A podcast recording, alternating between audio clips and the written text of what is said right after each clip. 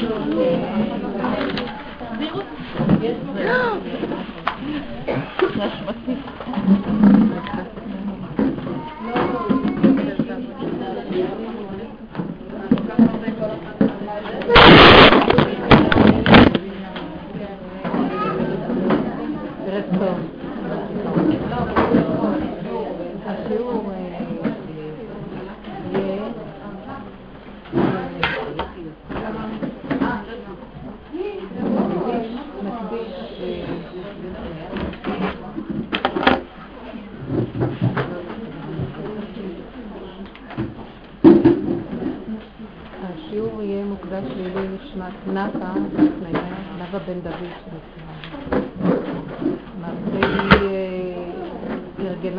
הזה לפני הרבה שנים, וממש כמעט שנה שלמה. חבל. חבל. נשמתה תפורה בצור החיים, ושהשיעור הזה יהיה לעילוי נשמת נאוה בת יונימה, נאוה בן דוד. זכותה תגן בעדינו. והשיעורים האלה יהיה מזה יושר עליה. היא ארגנה את זה תקופה ראשונה, היא התחילה לארגן את השיעורים. נאוה התחילה לארגן את השיעורים פה בזמנו בחב"ד, בהתחלה, והיא ממש זכות יוצרים יש לה. רק עכשיו שמעת את זה? אני שמעתי את זה לפני שבוע, ואמרו לי שזה כבר היה יותר מוקדם. מה שהיה לי אפשר. ברוך השם.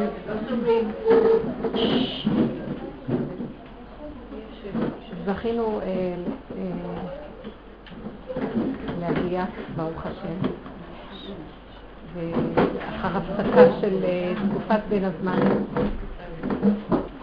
ואנחנו בפתחו של חודש אלול. למעשה, כל השיעורים שאנחנו מדברים עליהם, הם, הרובד שלהם זה מדרגת הנפש.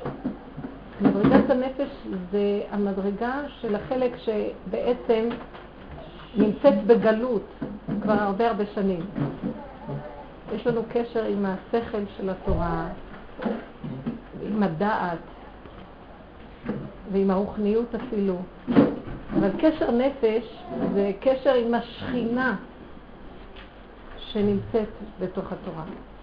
החלק של וחי בהם, ואתם הדבקים בהשם אלוקיכם חיים כולכם היום.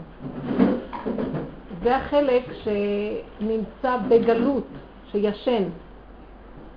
למעשה חודש אלול בשנה הוא החודש השישי, והוא מקביל בעצם במדרגת הנפש. לא נורא, לא קרה כלום. מים בששון. הוא מקביל הוא מקביל לאלף השישי. וראש השנה, שהוא בחודש השביעי, מקביל לאלף השביעי, שתחילתו יהיה יום המשפט הגדול.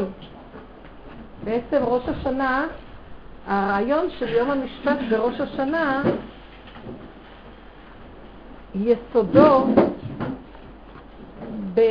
במדרגת הנפש, זאת אומרת בפנימיות התורה, ובאלף השביעי, שאז אחרי שתבוא הגאולה ואחרי משיח ואחרי תחיית המתים, יהיה המציאות של כל העולם יהיה נשפט לפני השם. זה יום הדין הגדול, שאז כתוב בפיוט של רבי ברוך ממגנצה, הפיוט הזה שאנחנו אומרים התפילות של ראש השנה ביום הכיפורים, הוא נתן את תוקף, אתם מכירים את התפילה הזאת. אז שם כתוב, ובשופר גדול ייתקע. ולא מצינו בראש השנה, המושג הזה, שופר גדול, מדובר על זמן הגאולה, זה לא מדובר על השופר של ראש השנה. שופר גדול ייתקע, וכמו שכתוב, שהשם הלך בסערות תימן כל המושג הזה בנביא, פירושו של דבר, שזה לתקופה של יום המשפט הגדול, שיגמר התיקון של האלף השישי ויתחיל האלף השביעי, ואז זה יהיה הזמן, אחרי ככלות הכל, חבלו של משיח, משיח הכל, כל באי עולם בתקופת ששת אלפים שנה יהיו נידונים באותו הזמן. ובמקביל, במעגל השנה זה המהלך של חודש אלול וראש השנה. אז בואו נפרט. חודש אלול זה זמן ההכנה, הוא החודש השישי, והוא זמן ההכנה לראש השנה. מהי ההכנה לראש השנה?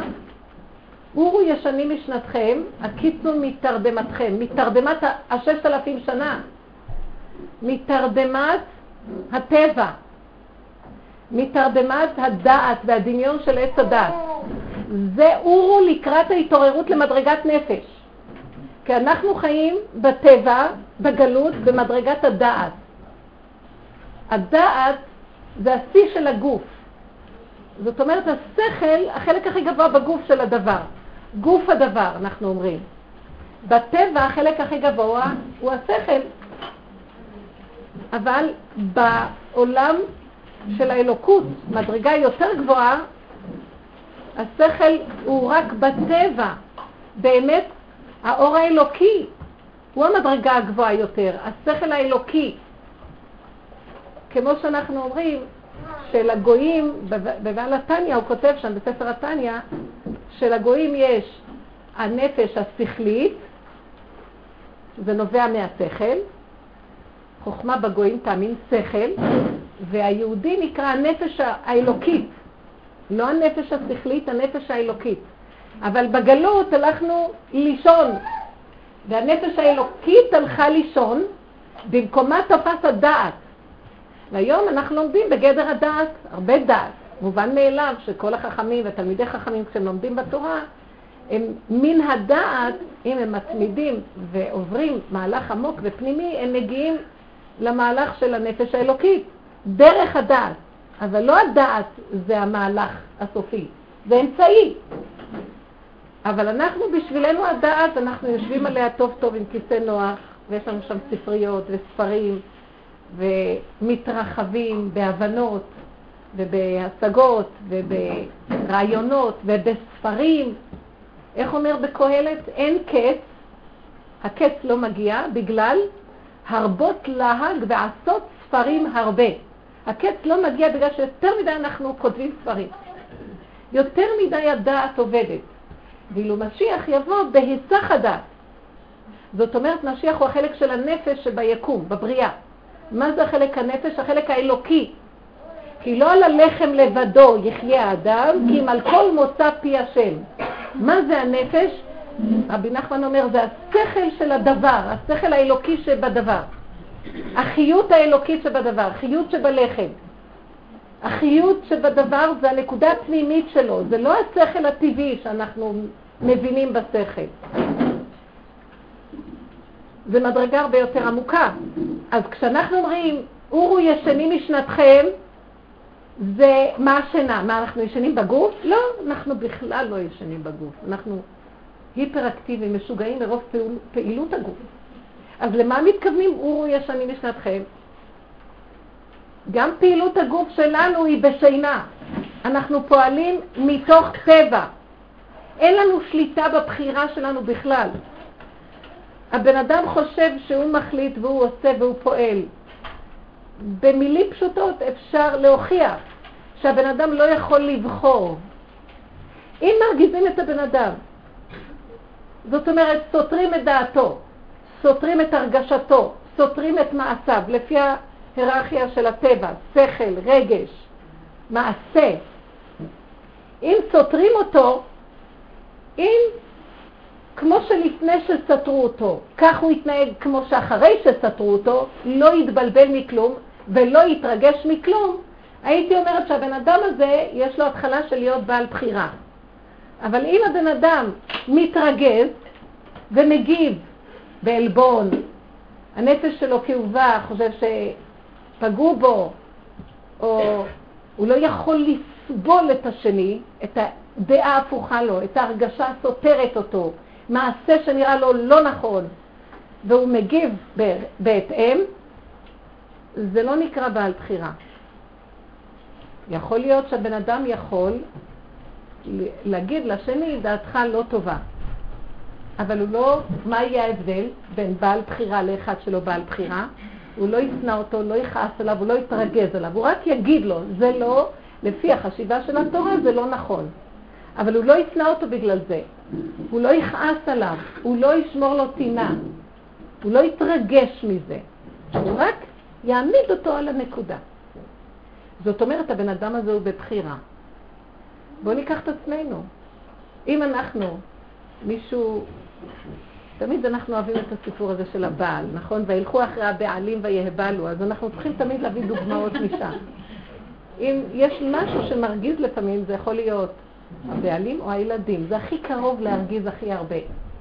אז יש כאלה שזה יותר הבעלים, יש כאלה שזה דווקא הילדים. זה מתחלק. אז נניח שמישהו שיש לו רגישות לבעל. אם מישהי אמרה לי היום ש, שבעלה מאוד קשה לה שהיא מבקשת ממנו ומתחננת שכשהוא רוצה לקעקע בגרונו, כאילו יש לו לך, נכון? והוא רוצה אה, לנקות את דרכי הנשימה מהלכות, אז היא אומרת לו, בבקשה, אם אתה יכול, לא בכיור של המטבח. יש את השירותים, יש את המקלחת, יש את כיור הנטילה. ושימו לב, דבר כל כך פשוט. והוא באמת אדם אה, בעל מנה, לא, לא, לא סתם בן אדם, ממש, אפילו תלמיד חכם וזה. אז הוא לא מבין מה היא מבקשת. אז הוא אומר לה, זה נוח לי, ומה ההבדל? זה לא עושה את רצונה. והיא כועסת עליו ונדחית מפניו מאוד בגלל זה. בגלל שהיא נדחית, היא לא יכולה לסבול אותו, באותו מעמד. והיא, אז אמרתי לה, תגידי, מה איתו? יש גם כן איזה דברים שהוא לא סובל, שאת עושה. אז היא אומרת, דברים קטנים. מה? היא אומרת שכשהיא רואה מים על הרצפה, אז היא לוקחת, אוי, יש כאן שלולים, היא לוקחת מגבת ומנגבת במקום את הסמרטוט של הרצפה, היא מיד, היא נהיית, היא לא אוהבת שיש מים או משהו, פוחדת שיעשה לה בוץ, אז כל דבר שמוצאת, מגבת מטבח, מגבת מהמקלחת, הכל היא שמה על החולצה של הילד מהאמבטיה או משהו, אה, בוא נגיד הלבנים שלו, כל מיני דברים, וישר מנקה. והוא כועס עליה מאוד על הדבר הזה. אז אה, היא אומרת שיש ביניהם, שיש דברים שמאוד מאוד מרגיזים אותה ויש מתח בגלל נקודות, מדוע לא מקשיב לי כשאני מבקשת ממנו משהו? אז אני... רק ראיתי נקודה קטנה, אנחנו מדברים על דבר כל כך פעוט ערך כביכול, אבל זה עושה לבן אדם כעס פנימי ועוד כל מיני דברים שמצטרפים. יכול להיות אדם, אני אומרת לכם, בעל שיעור קומה בלימוד. אפילו הוא נותן אה, ממש, הוא מלמד במקומות גמרא, כל מיני דברים. היא, מה זה ברמה, הכל. בגדר הזה יש כעס ויש פינה. ונקודה של חשבונות רבים. עכשיו, על זה התכוונו חז"ל, אורו ישנים משנתכם, הקיצו מתרדמתכם. איזה תרדמה?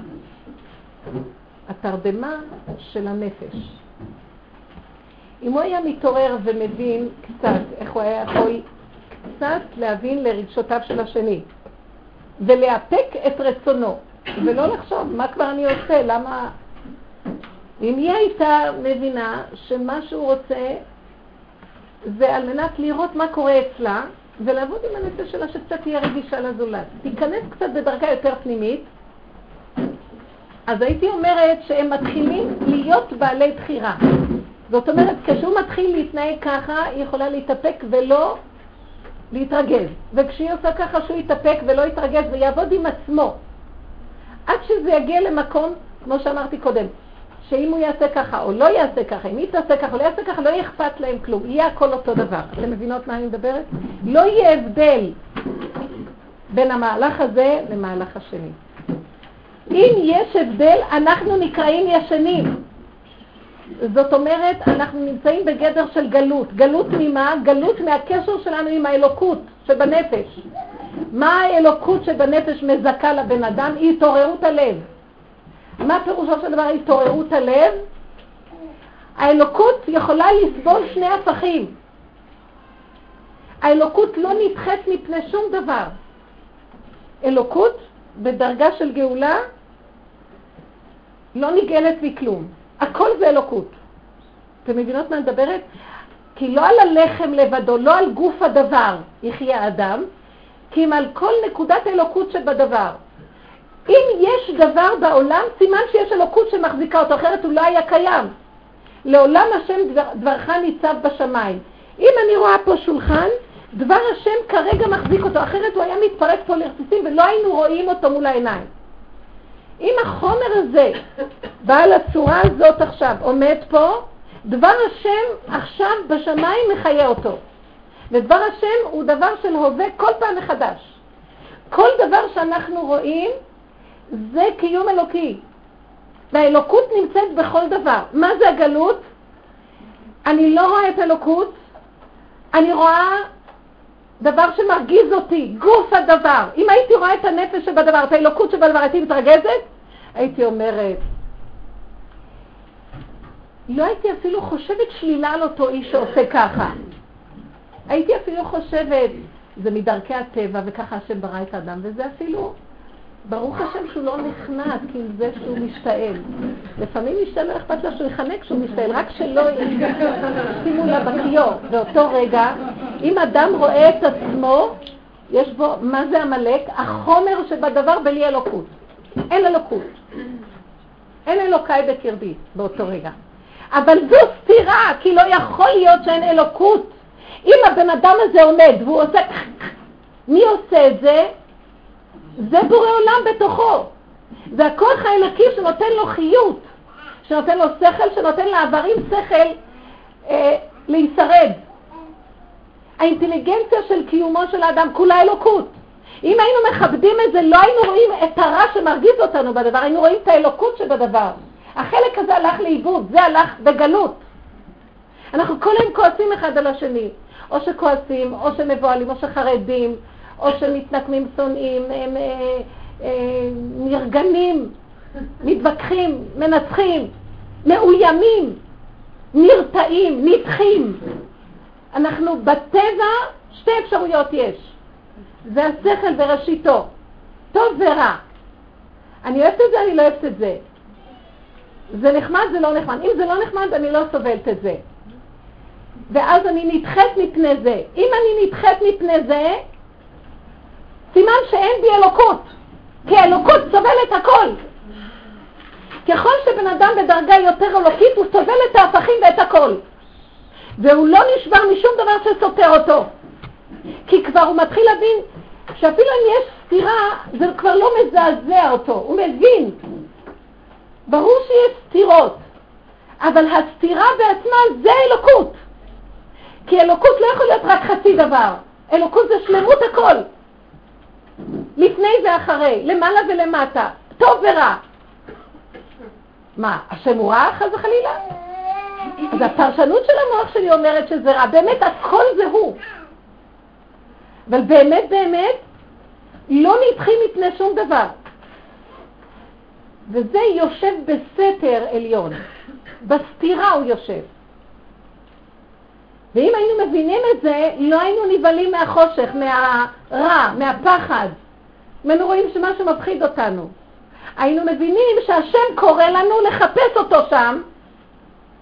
אם מישהו עושה רע וסותר אותנו, היינו נעצרים רגע. הרגע הראשוני זה האינסטינקט של הגוף, של הטבע, שהוא לא יכול לסבול שני דברים, או זה או זה. אז הוא אומר, לא, אני לא יכול לסבול את זה. או שאני נורא נורא מפחד, כי אני אוהב רק מקום שיש בו בהירות. אם יש משהו שהוא לא ברור לי, לא, זה מפחיד אותי. אין לי ידיעה לאן זה מתפתח, אני לא רוצה. יש דברים שהם מבהילים את הבן אדם, כי אין לו בהירות לגבי הדבר. צדיקים אמיתיים אין להם בהירות בדבר, והם יכולים לשאת את המצב הזה שאין להם בהירות בדבר. הם מבינים שגם זה אלוקות. גם שם ידך תנחני ותאחזני ימיניך. וזה נקרא להתעורר. אנחנו ישנים. אם אני עכשיו באה להגיד שאנחנו ישנים, מה אני רוצה לפרש? הנה השינה שלנו. או זה או זה. ולא רק שאני אומרת או זה או זה, אני עוד מצדיקה את עצמי שאני באמת צדיקה לעומת השני שהוא בכלל לא שייך. ורק אני שייכת, כי אני צדיקה. אני טובה. אני, יש לי שכל יותר נכון מהשני. עכשיו, על פי שכל יכול להיות שזה צודק, אבל באמת, לאמיתו, אין טוב, אין רע. אז מה זה שני הדברים האלה? מה זה שאני צריך להיזהר מהרע? אז אני אעשה דברים רעים? לא. למה שאני לא אעשה דברים רעים? מי שחי במקום הזה שמבין שהכל זה אלוקות, עדיין צריך לקיים את התורה, נכון? אני לא יכולה לעשות משהו רע ולהגיד, לא, הכל זה אלוקות. אז מה אני עושה? בגוף הדבר אני מקיים, כי ככה שם ציווה. אבל בנפש אין לי פרשנות על זה. אין לי העדפה. אני מצידי, אם הוא לא היה מצווה אותי, הייתי עושה את זה. אבל השם ציווה ולכן אני עושה. אתם מבינים את ההבדל? אני עושה לשמה, כי השם ציווה. אני לא עושה כי, או, אני מבינה, באמת זה נורא רע, בטח שאסור לעשות את זה. לא. אל תאמר אי אפשר לאכול חזיר, אפשי ואפשי. מה אני עושה שהשם ציווה עליי שלא? זו מדרגה יותר גבוהה של קיומיות הדבר. וככה יקיימו כשיבוא משיח. שהשם ציווה, אבל אין לי איזו העדפה כזו או כזו. היום בגלות, שיש לי רק את השכל, אני כל כך משאפת את הטוב מול הרע, לא סובלת את הרע, מחקתי את הרע, הפרשנות שלי עליהם, מחקתי את האנשים, את הדמויות, את האירועים, את המקומות, את הכל שהם רעים, ואני מטפח את הטוב. והשם לקראת הסוף רוצה להתגלות, זאת אומרת האלף השישי בסיומו והאלף השביעי, אז הוא רוצה לעורר אותנו מהשינה. מה הוא יעשה לנו? זה, זה, חודש אלול הוא הסוף של הבריאה. חודש אלול במעגל השנה הוא הש... האלף השישי במעגל הבריאה. מה הוא יעשה לנו? הוא יביא לנו דברים שסותרים את הטוב. ואנחנו נברח מזה, כי לא נוכל לסבול את זה. ונברח לעוד יותר טוב. אז עוד יותר הוא ירדוף אחרינו. והביא לנו ניסיונות של להבין למה, אני בסך הכל רציתי משהו טוב, מה רוצים ממני? כי השם רוצה שהוא יבין שגם שם הוא נמצא. אתה לא צריך ללכת בגוף של הדבר לעשות ככה, אבל גם לא צריך להיות נדחה מפני השני שעושה ככה. זה נקרא אהבה שאינה תלויה בדבר. זה נקרא אהבת חינם. וזה נקרא להתעורר בנפש. אתם קצת מנסות להבין מה אני רוצה לומר פה? מה זה התעוררות?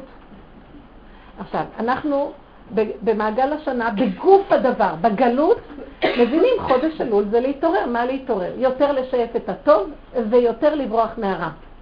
וכמובן, כשאני משייף את הטוב, אני אומר יותר מעשים טובים, יותר צדקות, יותר פעילים, יותר לקראת ראש השנה, נכון? כן. ואז עוד יותר אני אשנא את הרע, ועוד יותר אני ארצה את הטוב. ברמת גוף הדבר, אני עושה דבר נכון. ברמת הנפש, אני בא ביום הדין, איך אני בא ביום הדין? איך אני אבוא בראש השנה? אדם כזה שבא ברמה הזאת, איך הוא בא בראש השנה? הוא יבוא עם תחושה בלתי נמנע של צדקות וגדלות, ותחושה שיש לו בהחלט מה למכור, והוא יתכונן. ויהיו לו ניירות והכל מולו לסדר את כל המהלך הזה. מה מהותו של ראש השנה? ראש השנה היום הרת עולם. הבן אדם עוד לא קיים בכלל, הוא רק בעיבור. רק השם מתגלה, המלך. אין אף אחד שירים ראש בנוסף לזה שהמלך בא. כשהמלך בא, איך נראה כולם? איך נראים כולם? משתחווים. ראשו של זה בזנבו של זה, נכון? וכל באי העולם עוברים לפניו כבני מרון. אם אני באה עם תחושה של איזה ישות ומשהו, זה בנפש זה דרגה של הרמת ראש מסוים, אני כבר מפספס את היסוד של ראש השנה. ראש השנה אין מציאות האדם. מה יש? אין מציאות אני. יש מציאות הפה שפתוח, שמהלל ומשבח. מי משתמש בפה הזה? השם יתברך מהלל ומשבח את עצמו. מצינו את זה כתוב באני מאמין החמישי. אני מאמין באמונה שלמה שרק לא לבדו ראוי להתפלל, ואין ראוי להתפלל לזולתו. אז איך אנחנו מבינים את זה? אנחנו בגלות מבינים, ראוי להתפלל, רק להשם אנחנו ראוי, ראויים להתפלל. אז היינו צריכים להגיד, ראוי להתפלל אליו, רק אל, להשם. רק להשם אנחנו רואים להתפלל. כלומר, אליו עולות התפילות שלנו, נכון? ואין להתפלל לזולתו מה שאליו, נכון? אז למה הלשון אומרת רק לא לבדו ראוי להתפלל? משמע שמי שמתפלל זה רק הוא לבדו. אם אני עכשיו הוגה הגאים, זה הוא דרך הפה שלי מדבר. בגלות השכל אומר, השתגעת, זה את מדברת. כשתבוא הגאולה נראה מה פתאום. יש מי שמרים יד, פה, אומר משהו, זז, אם זה לא השם. אנחנו נראה בחוש. מה זה עין בעין יראו בשוב השם ציון? נראה בחוש שאין בכלל מציאות של אדם, אני. זה דמיון קיומי. האדם, כל גופו, כל עבריו, זה מלכות השם. כל דיבורו שייך להשם. כל מציאותו שייכת להשם. אין לו מצד עצמו כלום. הנשמה לך והגוף פועלך. אכילת עץ הדעת שעשתה הפסקה והכניסה דמיון של ישות, מביאה את האדם לחשוב שיש אני, והוא מתפלל. רבי חנינא בן דוסה הגיע למדרגה שהוא אומר, כל אימת שתפילתי שגורה בפי, ביודעני שהיא מקובלת. אם התפילה יוצאת לי ככה מהפה, אני אפילו לא יודעת איך היא יוצאת, היא שגורה לי מאיזה מקום, מישהו שיגר לי אותה. ביודעני שהיא מקובלת לפני השם, כי זה השם מתפלל מתוך מציאותי אליו, מתוך, זה הגוף שלו והנשמה שלו, והדיבור שלו. הנשמה לך והגוף פה הלך. זה הבחינה של התפילות של ראש השנה. זה הבחינה של האדם באמת. אבל בגלות אנחנו תקועים בדמיון של, של סברה שאנחנו מציאות בפני עצמנו. זה מין תרדמה, מס, מסכה. וכל חודש אלול מטרתו לעורר אותנו מאותה מסכה, מאותה תרדמה. אז ברור שיש מדרגת, בגלות מדרגת התעוררות, וגוף הדבר לעשות יותר פעולות חיוביות, שבכלל כלל וכלל לא מבוטל. אבל מאיזה מקום אני עושה את הפעולות? שאני עושה? אם אנחנו נעשה תשובה אמיתית בחודש אלול, אנחנו נגיע למקום שלא נוכל לדבר בכלל בהטייה של אני, אתה, הוא, הם. אנחנו נראה רק בורא עולם. אבא זה אתה. אנחנו נראה מצבים, אם מישהו יספר לי, הבן אדם הזה עשה כך וכך, אני לא אוכל לשמוע. אני לא אוכל לסבול לשמוע. אם אני חיה במקום הנכון, אני אגיד, אין לאף אחד כאן שום מציאות, זה הכל השם. זה הכל בורא עולם בתוך האדם הזה. נכון, אז נגיד, אז מגיע לאדם הזה הילול ושיבוח שזוכה שהשם דרכו. לקראת הסוף גם נשכח לגמרי מאדם. רק נרצה להשיג את המדרגה של האלוקות שנמצאת שם. לא יעניין אותנו הקשר של האדם בדבר. זה נקרא התשובה. המלך, אנחנו רוצים להשיג את המלך. למעשה, אין גלות. הגלות היא רק התפיסה הזאת של הטבע. באמת, באמת הגאולה נמצאת כבר מזמן. אם היינו חיים ככה, לא היינו משייכים דבר לעצמנו באופן אישי. אז אנחנו נגיע למקום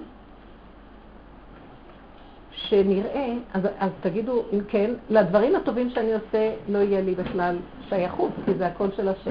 הוא מזכה לי, מסובב סיבות, ומזכה לי לעשות פעולות. הוא מזכה לי לאיזה מצווה, או לאיזה דיבור נכון. וכשאני אומרת, אני יודעת, אבא זה אתה אומר, וכשאני גומרת להגיד, לא זוכרת שזה אני בכלל, והלכתי, מישהו אמר, וואי, איזה מה שאמרת, אמרת, אז את באמת יודעת שאת לא אמרת, באמת, את, את שותקת, אין לך מה להגיד. באמת אין תחושה פרטית של יש. אז למה לא? זה נשמע טוב, נכון? אבל בוא נגיד שהאדם חס ושלום עבר על איזה דבר, עשה עבירה. גם המהלך הזה יחול על הדבר הזה.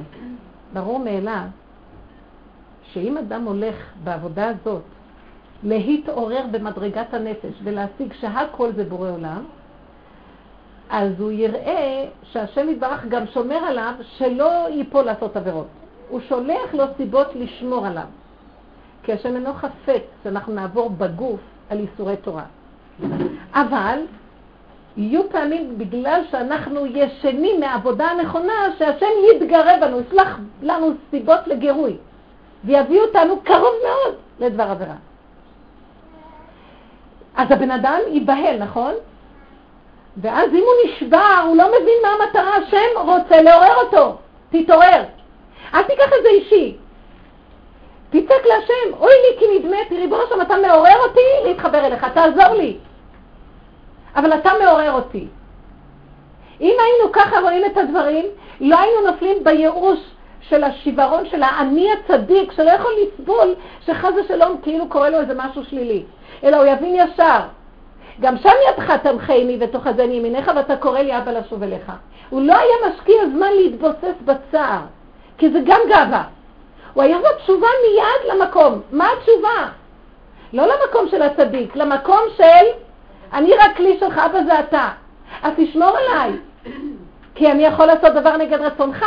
ואז הוא יגלה שגם השם יכול לסובב אותו לעשות דבר נגד רצונו, אבל השם באמת לא רוצה שהוא יעשה נגד רצונו, רק רוצה לעורר אותו לחיות בסכנה שלו. לקראת הסוף יהיו ניסיונות כאלה. ומה קורה לנו? אנחנו נשברים, התדמיתנות של הצדקות נשברת. ואז הבן אדם באמת נופל, ואז הוא נופל עוד פעם, ואז הוא כבר נהיה מופקר בנפילה ואומר, יאללה, מה אכפת לי כבר? וזו הסכנה הכי גדולה. זאת אומרת, בכל הכיוונים ההתעוררות צריכה להיות התעוררות מהטבע הטוב ומהטבע הרע. מה זה מהטבע הרע? לא ללכת בהפקרות. לא ללכת בהפקרות עם כעס, עם שנאה, או כל מיני מידות רעות. מצד שני גם, זה לא יותר טוב, אולי אפילו יותר גרוע, לא ללכת במקום של הימני, של הצדקות, ושאדם חושב שהוא חיובי והוא בסדר. כי משם עוד יותר קשה לעורר אותו, כי הוא כבר מסודר. יותר קל לעורר את אלה שעומדים בקצה, לכן היום הניסיונות הם בקצה של השלילה דווקא. בגלל שהרבה יותר קשה לעורר אותנו בחיובי, אנחנו נגנבים על המקום וחושבים שזה אנחנו, מה פתאום? מה פירוש? מחזיקים מעצמנו. ומה המטרה של ההתעוררות? לא להחזיק מעצמנו, כלום, זה הכנה לקראת המלך, אין מציאות לאדם. אין עוד מלבדו, המלך. אז אם האדם בא עם תחושת של ישות, כלשהי, או שבירה מאיזה מהלכים שליליים, או גאות או איזו הרגשה של ישות חיובית, המלך מאיים עליו. הוא כבר מתחרה במלך, זה לא יכול להיות שלא. אפילו במשהו. אז אנחנו מדברים טוב, אנחנו במעגל השנה איזה דקדוק של כזאת מדרגה. אני מדברת על סוף האלף השישי, יהיה נדרש מאיתנו להשיג את המקום הזה. זה כבר לא יהיה, זה מדרגה. חבל על הזמן מי שיפסיד את המקום הזה, בגלל שאז לפי המקום הזה ידונו אותנו באלף השישי, באלף השביעי, יום המשפט הגדול. וזה לא עניין שידונו אותנו אם עשינו כך או עשינו כך, באני הטוב או אני הרע. כי אנחנו מוצאים סימוכים לזה בשמואל הנביא, שכששאול אה, מעלה אותו באוב אצל אשת האוב, בעין דור שמה שהוא הולך, אז אומר, תודה רבה, אומר שמואל לשאול, למה זה הרגזתני לעלות? למה העלית אותי באוב?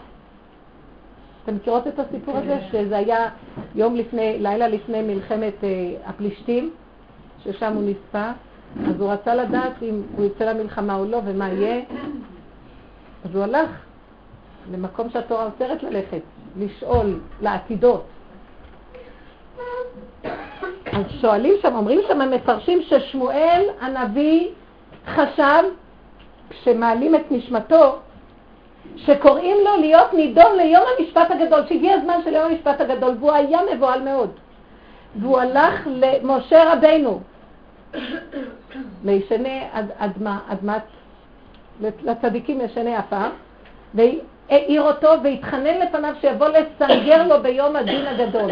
שמואל ששקול כמשה ואהרון. כי יבדקו את הבן אדם באיזה מדרגה? במדרגה של הביטוי. באיזה רמה אנחנו נתנו להשם את המלכות שלו.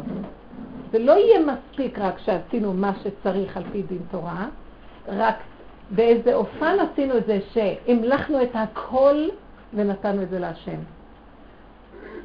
אז אם זה הכל של השם, אז מה הוא רוצה ממני? אני לא מציאות בכלל.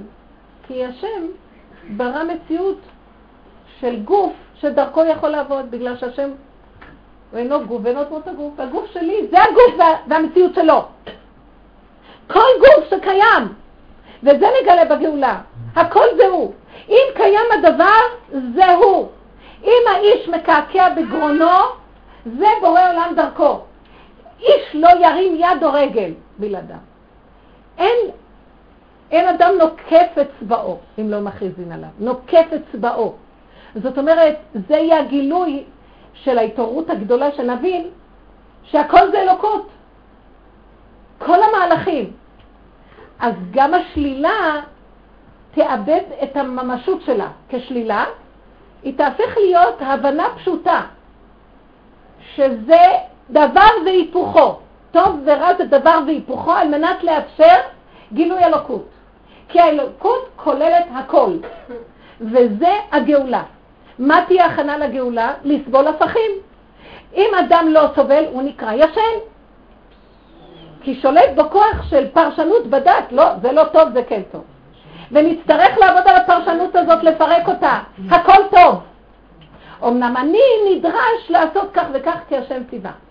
אבל אני לא הולך בנפש עם התנגדות. אני פועל בגוף, כשבנפש אני מסכים לכל האפשרויות.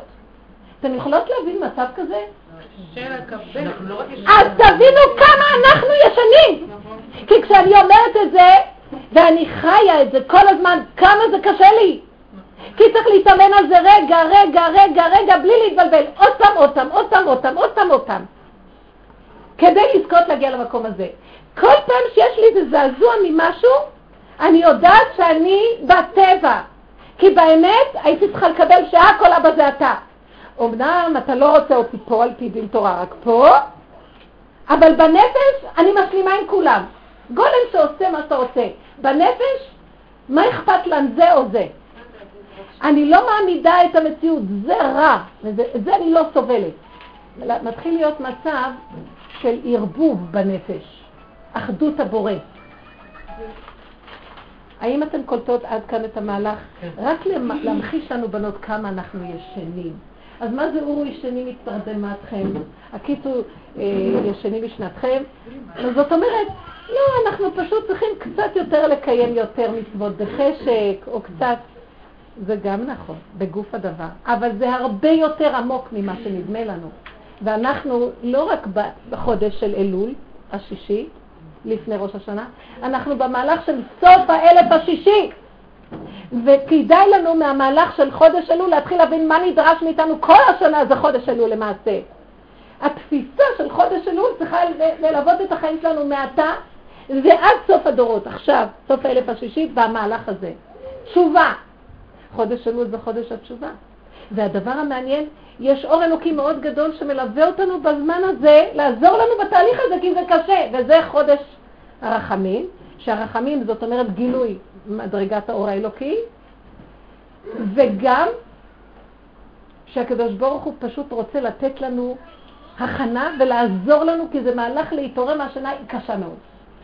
להתעורר למהלך השני אחרי אכילת עץ הדעת, ברור הדעת טוב מהרע, המהלך השני של הגאולה השנייה, הכנה, אין טוב, אין רע.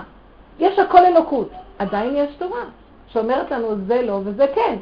אבל בנפש להתחיל לעשות מהפך. הבנתם מה אני מדברת? איך זה ייראה בנפש? זה ייראה בן אדם שעושה מה שהתורה אומרת לו, כמו גולם, שבנפש אין לו רתיעה מאף אחד, הוא לא נגעל והוא לא נדחה מפני כלום. הוא יכול לסבול את כל ההפכים שיש בעולם. הוא יראה דבר והיפוכו, הוא לא יזדעזע. ויגיד, אבא, הכל אתה.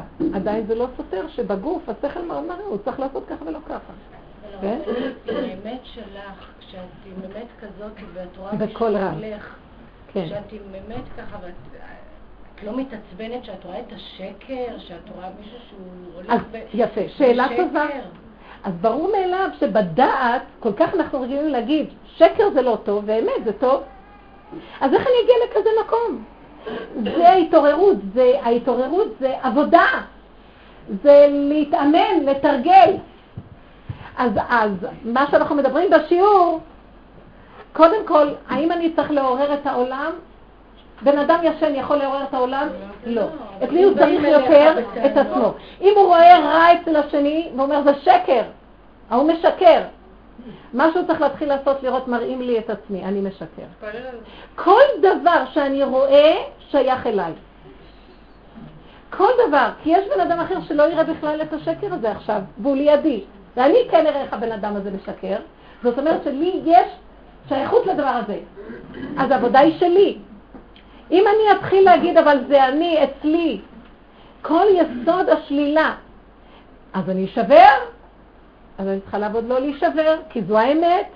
אדרבה, בוא נראה, אם אני כל כך אמת והוא השקרן, אז למה אני נשבר? כי האמת שגם טוב וגם רע זה הכל השם. גם אמת וגם שקר זה השם. איך זה יכול להיות? שתדעו דבר אחד מאוד ברור, שנדע כולנו. אין שני דברים בבריאה ש... אצל השם. בבריאה שלו כן. בגילוי של השם אין שני דברים. יש אור ויש חושך. והאור מתגלה מתוך החושך. החושך עצמו זה אור, רק כשאנחנו לא רואים אותו טוב, אז הוא נראה לנו כחושך. באמת זה אור, כי יתרון האור הבא מן החושך. השקר זה אמת. אם אני אסתכל בשקר לעומק, כנראה שיש שם אמת. אתם מבינים את הדבר הזה? קשה להבין. קשה להבין. שמים את התחושות? לא נתרחק מה... כן, בואי תגידי. רגע, היא רוצה להגיד. תגידי. כן. אין כזה דבר, איך אני, אולי אני אתן לכם דוגמה שנראית הכי טוב, שנראה להמחיש. כן. אולי דיברנו על זה באיזה שיעור. שאני עושה פילם, נכון, מצלמת במצלמה. אה, הנגטיב של התמונה. נכון שאת רואה אותה, את רואה שדים. כל הדמויות נראות כמו איזה מפלצות. את אומרת, רגע, רגע, ישר את רוצה לזרוק את זה, זה לא הצליח, התמונה לא הצליחה. את אומרת, לא. אם אני אשים בתוך החושך הזה אור, אני אקרין על התמונה אור, יצאו דמויות מאוד יפות. זאת אומרת, התמונה היפה, ביסוד שלה זה הדמויות מהסוג הזה. זאת אומרת, השקר הוא הבסיס של האמת. אין שני דברים. אני כבר, למשל, אני רואה את הפר... למשל, אני רואה אדם... קוראים לנגטיב תשליל. תשליל? כן, מלשון שלילה. אה, אני לפעמים מסתכלת, יש לי, אני פותחת את הדלת במרפסת, ויש זכוכית, דלת זכוכית, ואז משתקפת הגינה בדלת זכוכית. מה שמשתקף בדלת זכוכית הרבה יותר יפה מהגינה. אני מתפעלת כל כך, ואז אני אומרת, לא, אבל זו אמת וזה שקר. היום לא ברור לי מה האמת ומה שקר, מה קדם למה. נכון, בדרך הטבע אני אומרת, לא, זה מוחשי וזה לא. כן. יש מושג של עמלק, עבדה מבצע. עמלק זה רע עם אלוקות ובלי אלוקות. איך אנחנו יכולים להתייחס לזה? אין קיצור של השם שלם. עד שימחה עמלק. אבל כתוב, תראי מה שכתוב. האם לזה גם אני מתכוונת שיש בזה אלוקות? מקרא מפורש. שים באוזני ישוע וכתוב זאת לספר זיכרון, כי אמחה את זכר עמלק מתחת השמיים. אמרו חז"ל מעל השמיים אין. פה בעולם הזה זה נראה שקר. מה יסוד העמלק? זה דבר מאוד גבוה. זה נקרא בקבלה רשע דלית ידה. הראש הלא ידוע. זה קשה לנו להסביר ולא ניכנס בזה. פה בעולם הזה, בגלל ההתגשמות של העולם ועץ הדעת טוב ורע, זה נראה שקר. אבל אנחנו חייבים למחות, נכון, במעשיות. איך נדע מה רע עם אלוקות? לפי התורה. רק מה שהתורה אומרת. אין לי רק מה שהתורה אומרת, למחות, למחות.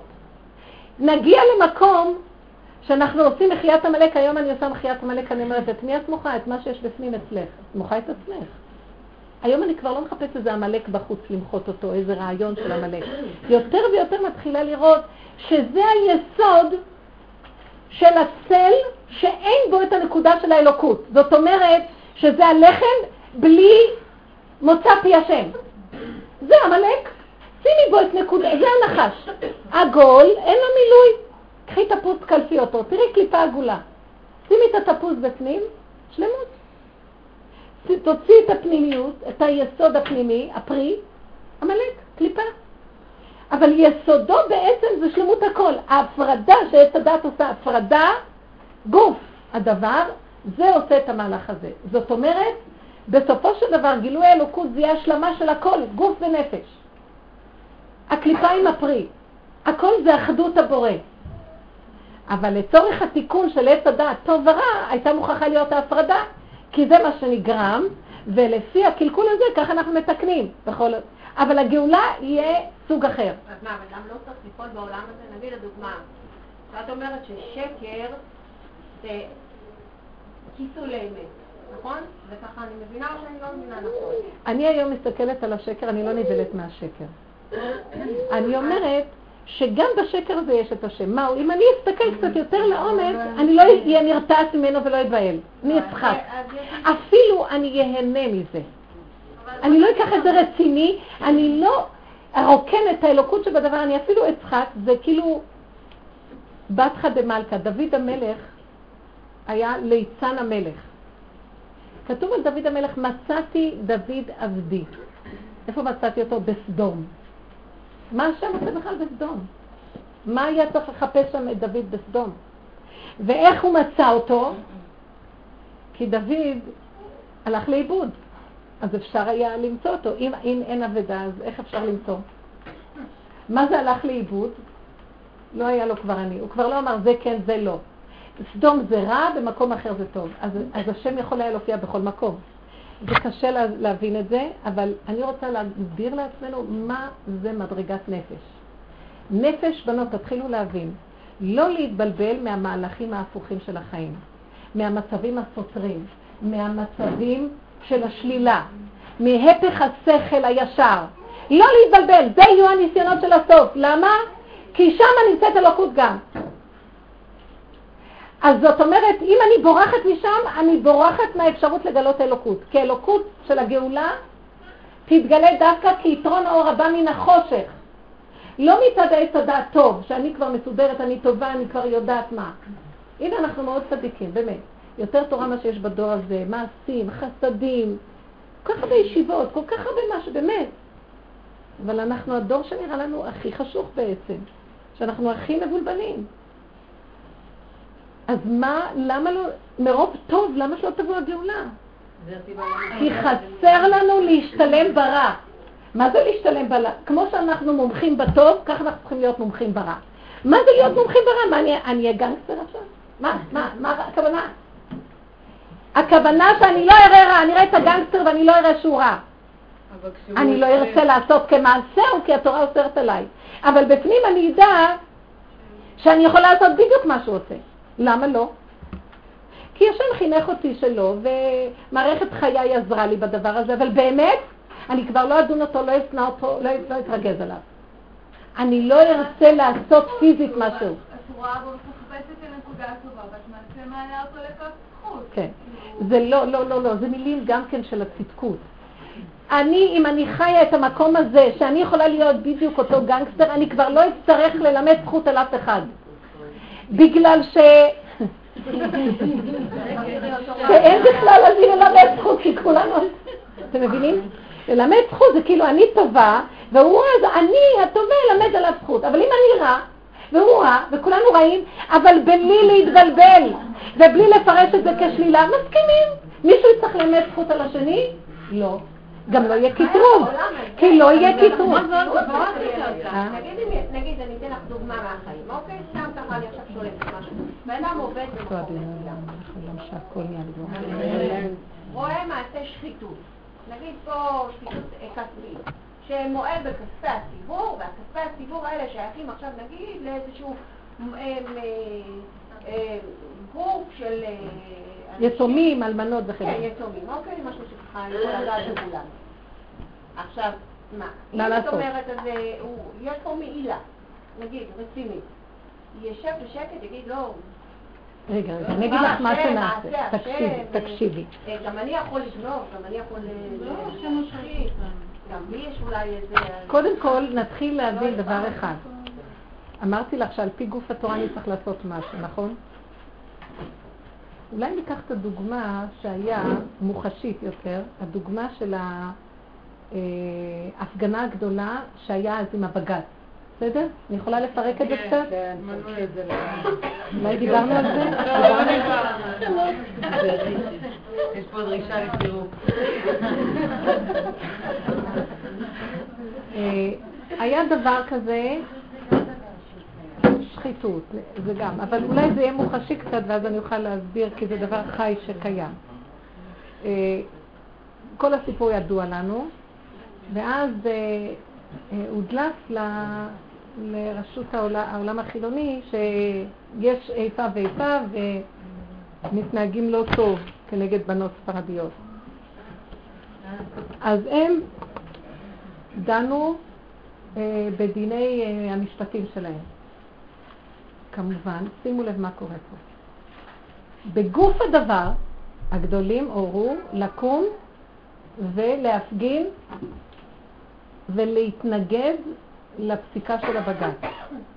להראות שהם לא יכולים להתערב לנו בהחלטות התורניות שלנו, כי זו הייתה הוראה מהגדולים, ואף בג"ץ לא יוכל להגיד לגדולי תורה מה לעשות. משפטים בל ידעון לא שייך בכלל, שאנחנו נכנע למהלך הזה.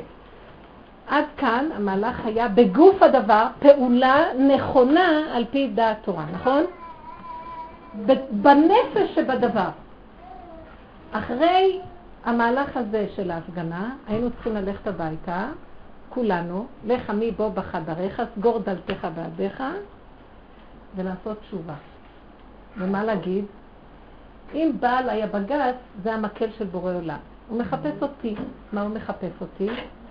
אני, יש בפנים, בתוכי שנאת חינם. אז אני אתחיל, עכשיו זה משפט, אני אעשה משפט לעצמי, אז אני אתחיל, סנגוריה, קטגוריה, אז אני אגיד, רגע, יש מנהגים.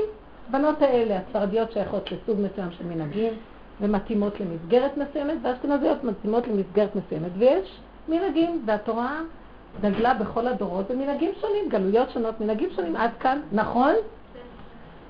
אז זה נכון מאוד. אבל זה שיש מנהגים שונים, אני ממשיכה, בוא נגיד, התביעה אומרת עכשיו כנגד זה, זה שיש מנהגים אחרים, האם זה אומר שאני צריכה לא לסבול את המנהג של השני, או לשנות אותו? לא. או להבין שיש כזה וגם יש כזה.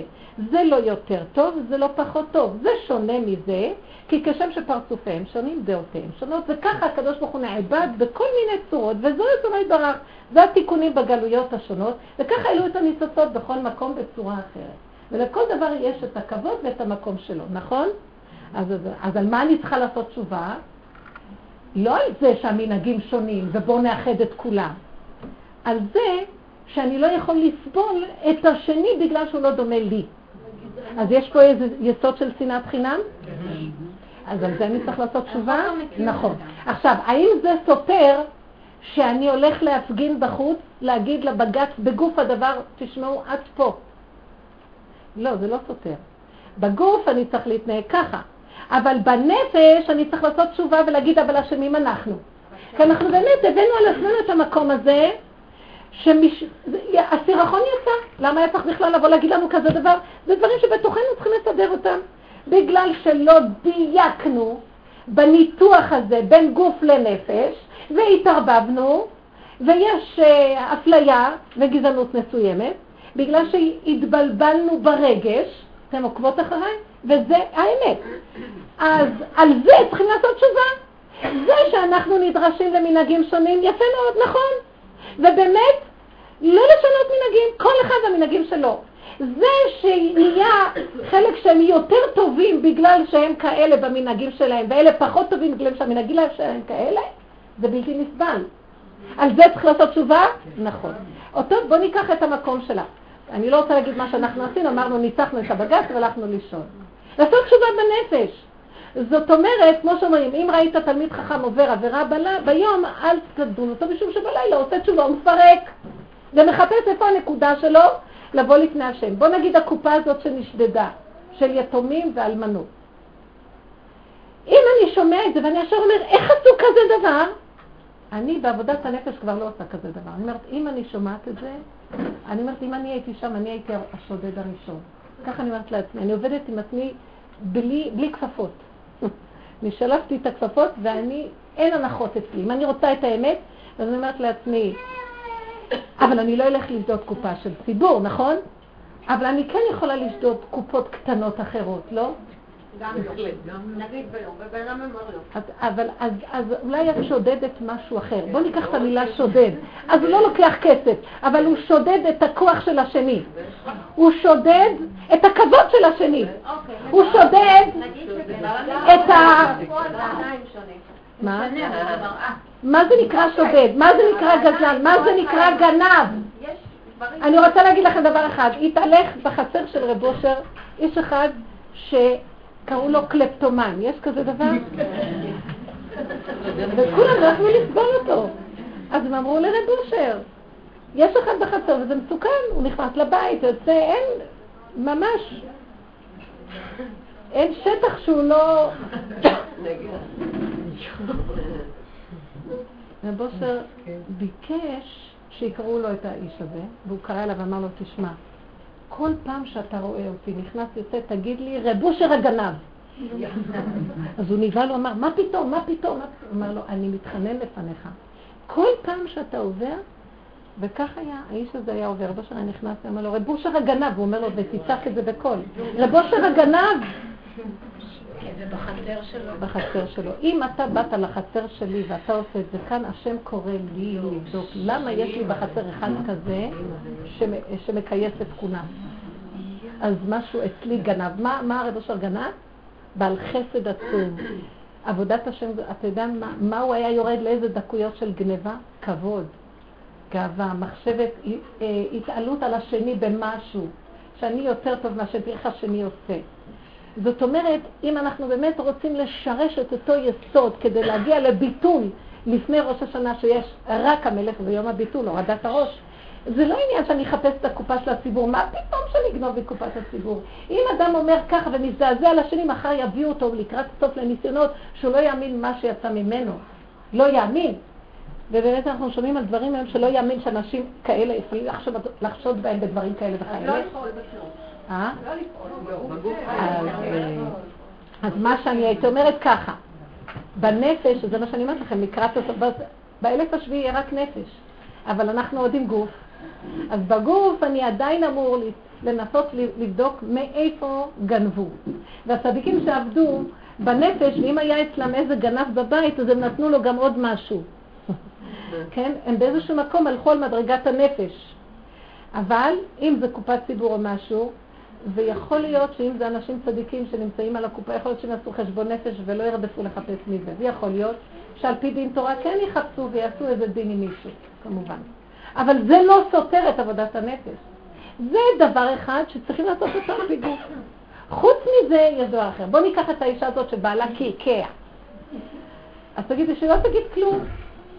היא יכולה באותו רגע שבא לה גועל, ובאותו רגע שהיא לא יכולה לסבול אותו, חוץ מזה שיש לה איזה ספר חשבונות וזיכרונות נוסף, אז היא יכולה לראות עכשיו את השנאת חינם שיש בתוכה.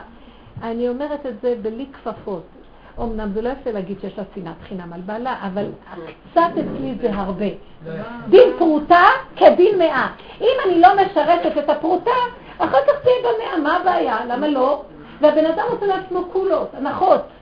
מי שעובד באמת, שלא ייתן הנחה בכלום, בחירות זה.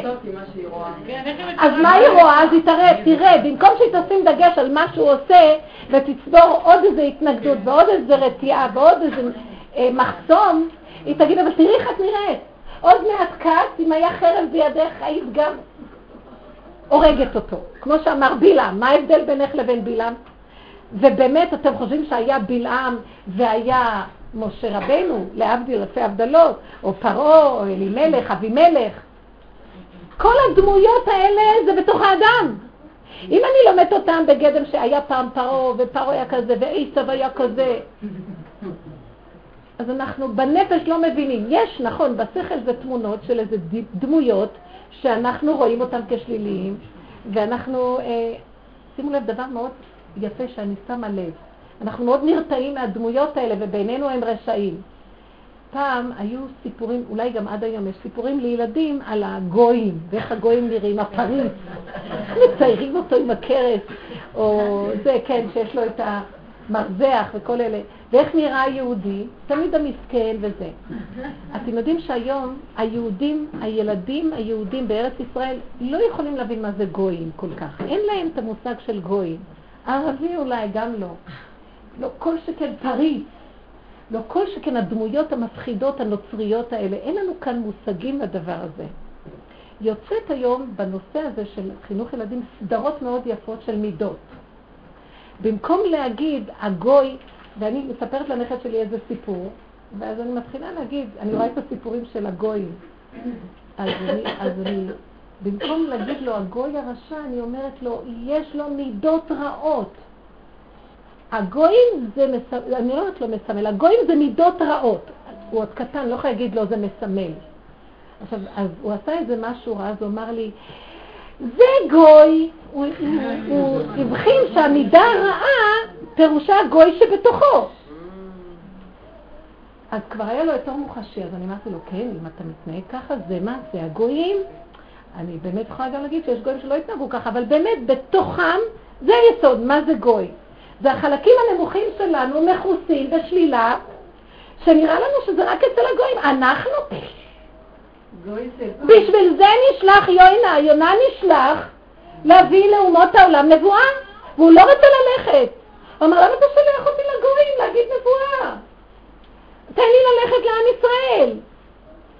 למה קוראים את זה ביום הכיפורים? כי שם צריכים בחורים ובסדקים להסתכל על כל העבירות, כי ביום הזה יכפר עליכם, מכל חטאותיכם, בתת ההכרה, מזווית כזו, מזווית אחרת, כי זה היום שצריכים לצאת לגמרי נקיים מלפני השם, יום המכבסה הגדול.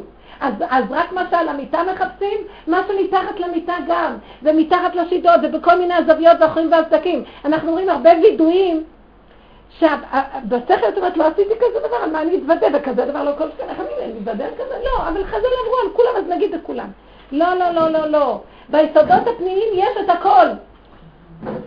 אם יגלו לנו, אוי לנו מיום הדין והתוכחה מה שיגלו. ולכן כל העבודה שלנו כבר לעשות את זה לעצמנו. זה תיקון המידות. זה התבוננות בחורים ובסדקים, בעקמומיות של התפיסה שלי, ששוכבת עליי משנה לשנה, מדור לדור, ואני כבר עקומה בתפיסה הזאת, המידה התעקמה. וזה התשובה הנדרשת, צריכים להתעורר בשביל זה. זאת אומרת, שכל היסוד הפנימי של האדם, שאני רואה קופה שנשדדה, אני אומרת, זה דבר שבהחלט יכול להיות קיים גם אצלי. אולי זה לא יצא בצורה כזאת. למה זה לא יצא בצורה כזאת? כי אני מספיק בעלת גאווה לא לשדוד קופה בחוץ. לא נעים לי. אבל כשאף אחד לא רואה, אני שודדת דברים קטנים. מישהי אמרה לי שבאופן קבוע היא גונבת לבעלה מהכיס כסף.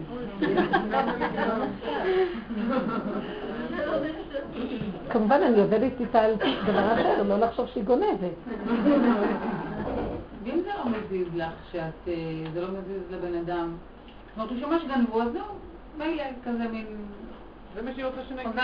אז מה, ככה זה צריך, לשם צריך להגיע? לידה, שער אדישות? שנזדעזע כמה אנחנו ישנים, שחושבים שזה שם, וגם אם זה שם, גם לא אכפת. לא אכפת כבר כלום, אתם יודעים איזה שיממון בנפש. אנחנו צריכים להתחיל כל כך להתעורר, שבאמת שנראה משהו בחוץ, המדרגה של ההתעוררות צריכה להיות כזאת, שנפחד שזה אני גנבתי. אתם מבינות? אנחנו צריכים להגיע לכזאת התעוררות שיהיה לנו מין תחושה שאוי ואבוי, זה אני גנבתי, הם לא יודעים אבל זה אני. עד כדי כך, ואז מה האדם הזה עושה לפני השם, הוא מתוודה, והתוודו את חטאותם לפני השם. זאת אומרת, במקום הזה הוא נכנס לאחריות מאוד עמוקה של ריבונו של עולם. אם אתה לא תבוא ותמלוך בשלילה, אז הכל יצא החוצה. על החיוב כבר נראה שאתה מולך טוב טוב, כולם צדיקים, כולם חכמים, כולם נבונים, כולם הכל. אז למה לא באה גאולה? כי בשלילה אנחנו בורחים, זה הם.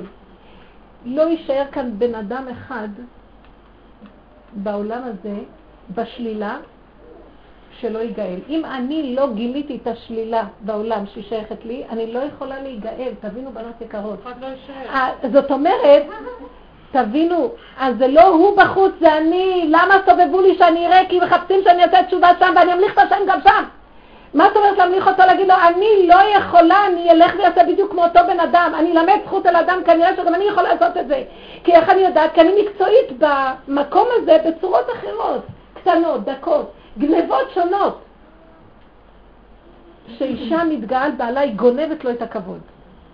חז"ל אמרו שצריכים לתת כבוד לבעל. אנחנו גנבות של כל מיני דברים. לא יעלה על דעתי לגנוב מקופת האלמנות. אבל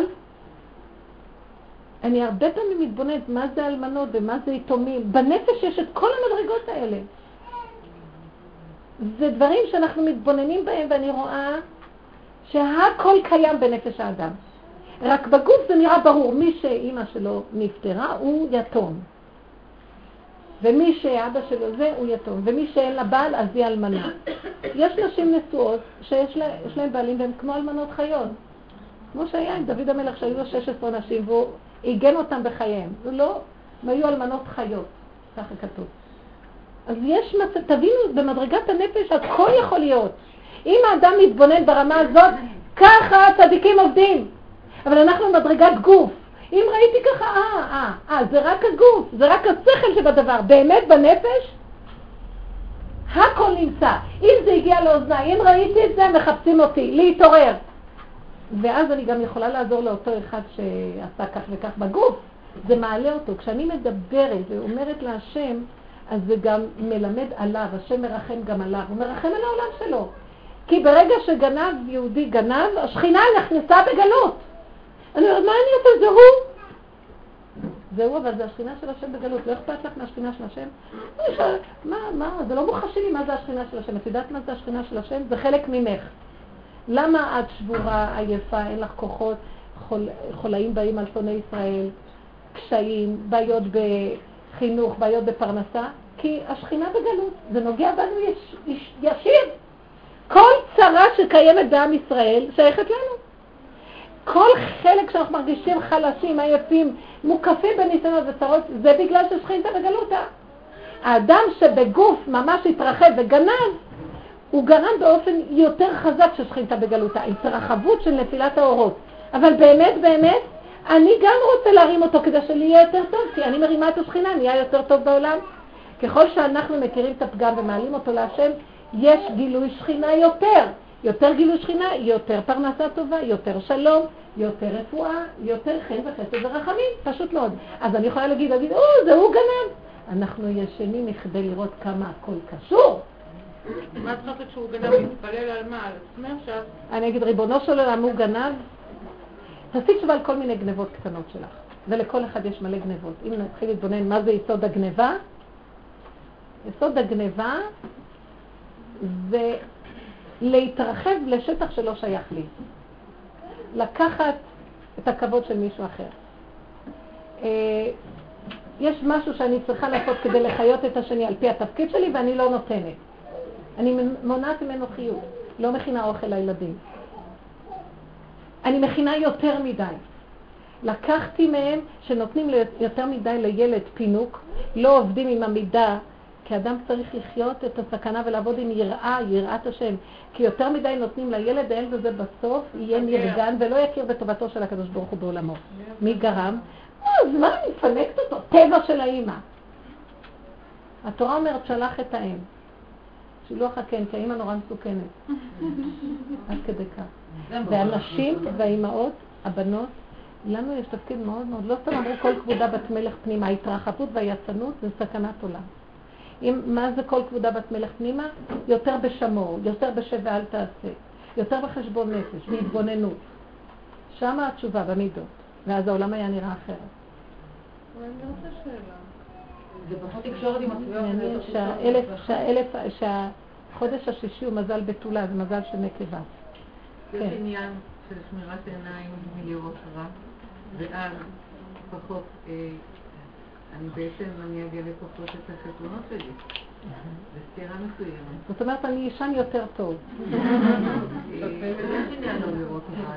אין עניין ללכת לחפש רע ולא להתנדב לזה. זה גם יצנות, אנחנו כבנות לא צריכות, אבל זה מגיע עד אלינו.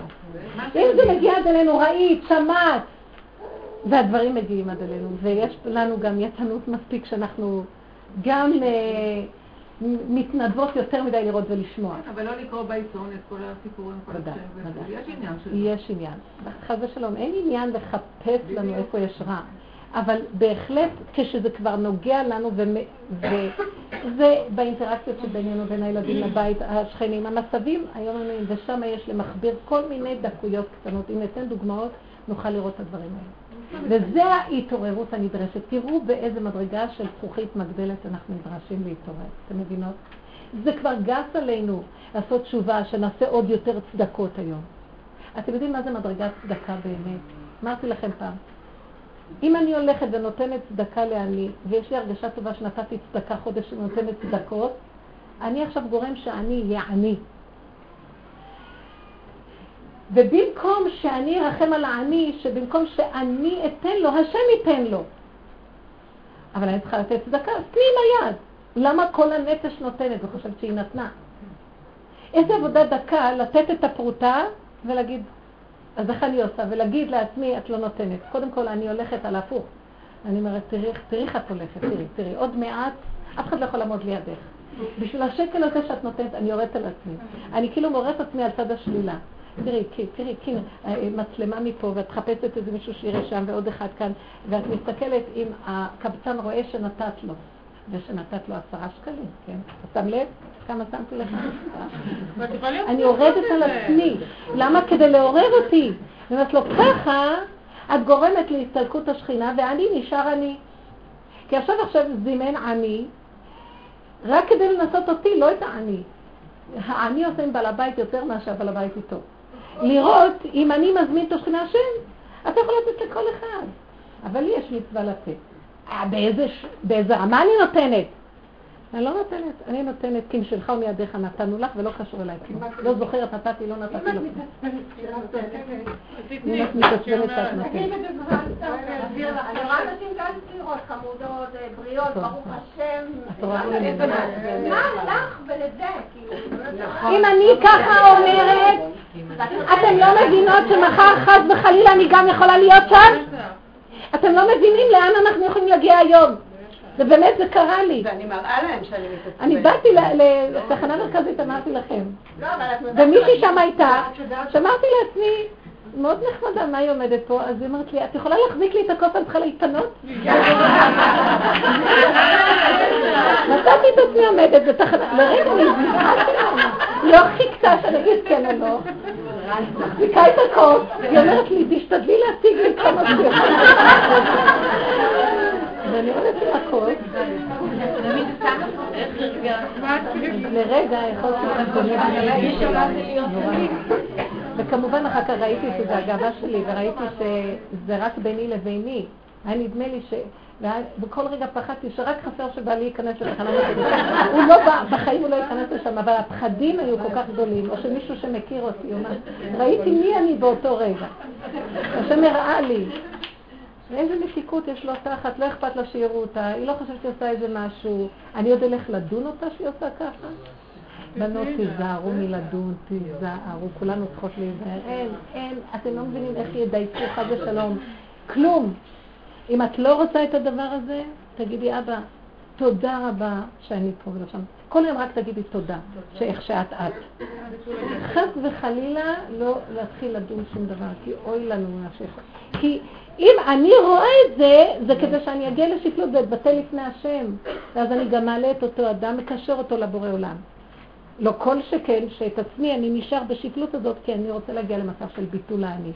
אין כן, אין לא, אין יותר טוב, אין פחות טוב, אין קו האמצע והשם מתגלה עליו, כי זה המקום איפה שהוא מתגלה. הוא מכיל את כל ההפכים.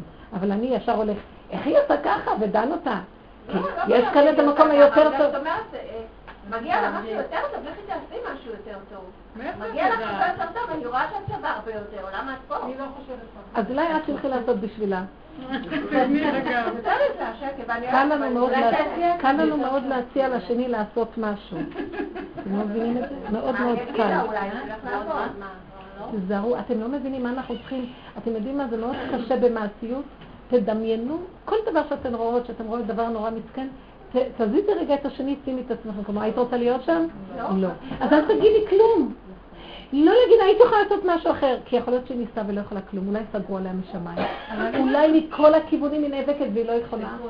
תקיעות שאי אפשר לתאר, שהשם לא ינסה אותנו, מה זה תקיעות. אתן לא יכולות לתאר לעצמכם שיש אנשים שתקועים ולא יכולים לצאת מהמצב שלהם בכלל? נגיד תודה על כל נשימה ונשימה. אני חייבת להבין איזה נקודה, רגע, אני רוצה להבין איזה נקודה. אני מבינה את העבודה, נגיד עכשיו, אני חד ושלום רבתי איתך. אני הולכת אחורה, שותקת, העבודה הזאת אני עושה. התחושת כעס עלייך נשארת לי. אני רוצה להוציא אותה, אני מתפללת שהשם יעזור לי להוציא את הכעס הזה, אבל זה נשאר לי בתוכי. מה אני עושה? איפה אני? מה אני עושה בתחושה? תחושת כעס כי יש לי התנגדות. אני אגיד לכם, בנות, להתחיל להפר את ההתנגדות, לפרק את ההתנגדות, ההתנגדות זה השטן. השטן זה הדמיון, זה הדמיון של כן, השלילה. זה הדמיון של ההפוך מהטוב. אז ההתנגדות, הגאולה, תעזור לנו להגיע למקום שיגמרו ההתנגדויות לשום דבר. אף אחד לא יתנגד לאף אחד. אז אם יש לך כעס, מה זה, יש כוח שמתנגד לשני. לשכנע את עצמך שאין לך מה להתנגד. שבעצם אם את כועסת עליה, יש לך יסוד של כעס שקיים גם קודם, שיסודו זה האש של הכעס, זה הגאווה, זה הגאות, והיא רק הייתה הזדמנות להוציא אותו. זה קיים במילא כל הזמן. אז תודה ששלחת אותה כדי לעורר את זה, כדי שנוכל לעשות תשובה, כי דבר ששוכב ולא לא צף, אבל מה אני אעשה תשובה?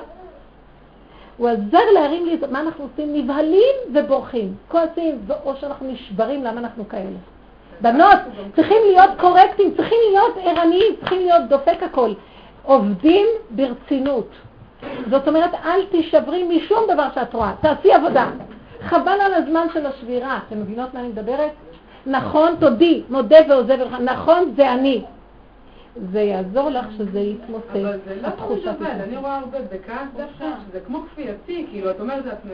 את לא צריכה לכעוס, את ממשיכה לכעוס, זאת אומרת, לא, זה אני, זה השם, זה לכעוס, זה לא כן. מסתכל. אז תסכימי שאת כועסת. ותסכימי, ובמחשבה, כאילו, תקחי את כל הכעס על מגש ותגישי אותו להשם. תגידי לו. הכעס זה גניבה של אור אלוקי. הכל מהשם. רק להשם יאתה הגאות. היסוד של הכעס זה אש. אש שנגנבה, הוא כתוב כך בנביא. באש אני הצתתי את בית המקדש ובאש אני עתיד לבנותה. באש שהצתתי מכל המריבות שלכם והכעסים והשנאת חינם, באותה אש שתאפקו ותחזירו לי, אני אבנה את בית המקדש. מאיזה אש הוא יבנה את בית המקדש? אין שתי אישות. באותה אש שהחרבנו באותה אש, נעשה תשובה, אין כזה דבר בחינם אצל בורא עולם. הכל מאותו יסוד הוא בונה, מהחורבן הוא בונה את הבנייה. מהשקר הוא בונה את האמת. אל תזדעזעו מכלום, רק תנו את זה להשם. הוא יודע להפוך את הדבר והיפוכו. אבל אנחנו כל כך מזדעזעים בעץ הדת עובר, לא יכולים. הצדקות שלנו לא נותנת לנו, הצדקות זה הנחש הכי גדול. בגלל זה לא מגיעה הגאולה. שנפשיל שרוולים ונודה באמת, כן. הרבנית, אנחנו רעים. אבל כבר אני לא מתעכבת על זה שאני רעה להישבר, על זה שמה הלאה. אבל זה מלחיץ שאת מרגישה הרבה פעמים, כאילו, את קולטת אה, עצמך בהרבה דברים לא טובים, אז כאילו, את אומרת, איך אני אשלוט בזה? זה כל שנייה אין, אני, את לא שולטת. ההפך, הפך כולו לבן המצורע, שכל הגוף שלו התכסה בצרת, אז הוא אומר, איך אני בכלל אשתלט על זה? עוד יותר טוב, רק אתה יכול. תגישי לי את זה. תעלי, תגידי, אבא, רק אתה. זהו. עד שיתייאשו מן הגאולה. אי אפשר, אין כלום. עד שלא ידעת. עד שעד שעד הקצה. חפשי את הקצה. לא, שם אני אגיד, אני קם ואומר, אז איך אני בקצה כזה יכול לחיות? הוא רוצה עוד לחיות. הקצה בא כדי שהוא ילך. אז הוא עוד מנסה להחיות את נפשו ולהשית את סוד בנפשו איך הוא עוד יחיה במצב הזה ויתקן את המצב. תרד מהכיסא. זה לא מגיע למצב של גולם כזה, של רובוט? גולם זה טוב. גולמי ראו עיניך. גולם זה טוב. אתם יודעים מה זה גולם? גולם זה מאפשר את הבורא עולם להיכנס. את לא תרגישי גולם. זה שכינה בתוך האדם. אבל הוא יודע שזה לא הוא, אין אני. יש מצבים של אמת אבל, שעכשיו למשל דוגמה, הילדים שלי באו בשבת עלו, הבי, עלו הביתה, אמרו לי, אמא, השכן צועק עלינו שלא נשחק עם כדור למטה. זה שכן שהוא קצת חולה ועצבני מאוד ורב עם כל שפת, ואני ראיתי כבר כמה מקרים שהוא ממש מתפרע, ו... אז ירדתי למטה ורציתי לדבר איתו, מה זאת אומרת, הילדים, אני לא רוצה שהם יתרחקו מהשכונה, אני רוצה שהם ישחקו למטה. והילדה שלו משחקת עם כדור כאילו, ומפריע לו כדור. אז את צודקת פה, מה זאת אומרת שאתה לא תיתן לילדים שלי לשחק? ואני כאילו, אני כעסתי, כעסתי, אבל הרבנית מאז, הוא פשוט, הוא כזה עם כל הגודל שלו, הוא התחפר, הוא ממש ככה, ועכשיו שאני רואה אותו כאילו שבת שלום ושלום וזה, אבל את רואה שאני הרגשתי שבאותו רגע אני אמרתי את זה מתוך מקום של אמת, אני כעסתי, אבל אחרי זה זה גם עזר לי. יפה מאוד, השגת שקט תעשייתי. מה זה? חזרת לישון טוב. משמיים העירו לך איזה משוגע בשכונה שמראים לך, תראי שזה את. אני, כל משוגע שורה אני אומרת, זה בטוח אני. אני מסתכלת עליו לראות אם זה לא אני. תסתכלו רגע. תסתכלי בעצמך, מה זה אם כל אחד הוא רב? מה זה כל אחד? הרבה אנשים. מספיק לי בן אדם אחד שאני כל הזמן רבה איתו, עם הבעל. זה כל אחד. יש אחד בשעה כזאת ואחד בשעה כזאת ואחד בשעה כזאת. כל העולם אחד זה איש אחד שבא בשעות שונות. בנות, זו האמת. אז אני כל הזמן רבה. אז מה, אני עושה? אני אגיד לו, אני מזיז, שימו לב, זה הטבע, מזיזים את ההפרעה ושולטים במצב. להגיד את האמת, זה הכעס שלך כאילו, תתבטאים מה האמת? עכשיו ככה, אמרנו, תקשיבי, לא תקשיבו, הלו, דיברנו כאן דוגמאות. את כן יכולה לרדת ולהגיד לו, אבל מתוך זה שאת יודעת מיד. כן. את צריכה להגיד לו במילים אחרות, שכן יקר, שכן חביב.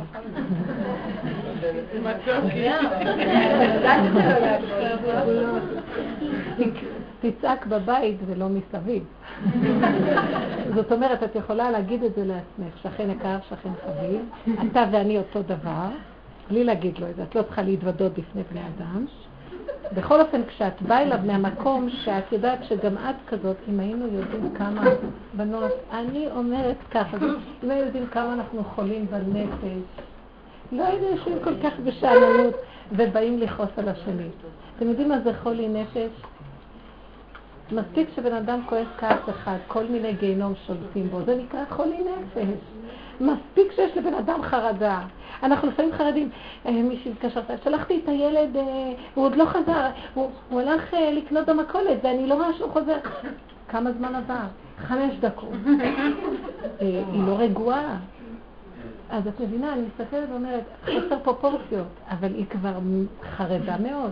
הדרגות של החוסר שיווי משקל, זה ילך ויחמיר. הדמיון הולך ומתרחב. הדאגות והחרדות. אז זה, זה נקרא שיגעון. עכשיו, אני יורדת לאדם הזה, כשאני יודעת בעצם, אני באיזשהו מקום אומרת, אבל ככל שאדם עובד על עצמו, הוא כבר מגיע לאיזה מקום של רחמים על העולם, על הזולת, על כולם. אבל מצד שני, אצלו זה כבר הגיע למדרגת גוף כזאת שבאמת אין לו כבר שליטה. אם אני לא אפחד מעצמי דרכו, גם אני אעשה ככה עוד מעט. אני פשוט אכעס על כולם, אז אני ישבתי, באתי אה, באוטובוס, והיה נהג שהוא, אה, ישב איזה מישהו אה, בסל הראשון, והוא דיבר איתו כל הדרך. והנהג כנראה היה איזה, היה נראה לפי הדיבור שלו כמו איזה עבריין שהיה פעם באיזה... והוא אמר לו איזה תקרית, אני ישבתי מאחור, תקרית שקרתה לו עם המשטרה. אז כל הדרך הנהג רק מסתכל ומדבר, ומסתכל עליו ומדבר איתו איך היה צריך להתנהג במשטרה. ועם כל העסיסיות שרק אפשר, וכל המילים הכי בוטות, כל הנקמנות על המשטרה, וכל מילה שנייה שלישית זה משטרה, תחנת המשטרה, מוקד המשטרה, הזה של המשטרה. איך לא פירקת לו את העצמות, איך לא טחנת אותו, לא, איך לא אמרת לו בוא איתי אני ואתה ביער, נראה איזה איברים יישארו פה, כאלה ביטויים. אז אני יושבת, יושבת לידי איזה אישה עדינה צעירה, ואחרי כמה זמן, ובקולי קולות, בצורה כזאת, וכל רגע אני מפחדת בסיבובים על ההגל, ואז כל הזמן אני חושבת, תראו, אני חושבת, איזה לא התנהגות של נהג, הוא בתפקיד של נהג, שיהיה נהג נורמלי, מה זה כאן? והוא צועק. והוא אומר לו, פראייר, אתה היית צריך לעשות להם ככה, והוא מראה לו מה צריך היה לעשות. ואני מתבוננת, והיה איזה רגע, היא קמה והלכה לשבת מאחור. ואני אמרתי, לא, אני צריכה להגיד לו. ופתאום נזכרתי כמובן. מה קרה לי? שאני יותר מדי שמתי לב אליו ולא התבוננתי בחזרה אליי. אז ראיתי שכשכבר הגעתי לאיזה כעס גדול, ככה, משהו שגאה, תפסיק, תתנהג כמו בן אדם, אתה בתפקיד ציבורי עכשיו, וככה לא מתנהגים בקולי קולות וכאלה דיבורים. אז לרגע נזכרתי שאני לא רואה את עצמי דרכו. אני רק רואה אותו, ואני מפספסת את הנקודה, ואז התחלתי, וכמעט קמתי לדבר איתו, בעדינות. אני יודעת איך לדבר עם פוסטקים. כאילו, אז אמרתי, אם תקומי לדבר איתו לא מהמקום שאת עובדת עם עצמך, זה לא יישמע. ואז אמרתי, ואם תעבדי עם הנקודה שלך, אז את כבר לא תצטרכי לדבר איתו, כי הוא ישתתק. השם ישתיק אותו. ואז נכנסתי למצב של עצמי וראיתי, הלו בפנים אני גנגסטר יותר ממנו. זה קשה לכם באמת להבין את זה, כי אתן נורא, נורא יפות וצדיקות. אבל בעבודה... אל תרחמי עלינו, תני לנו את אני רוצה להגיד לכם שבעבודה הזאת, פעם היה לי ניסיון כזה שהייתי צריכה... מה קרה בסוף? רגע, אני אחבר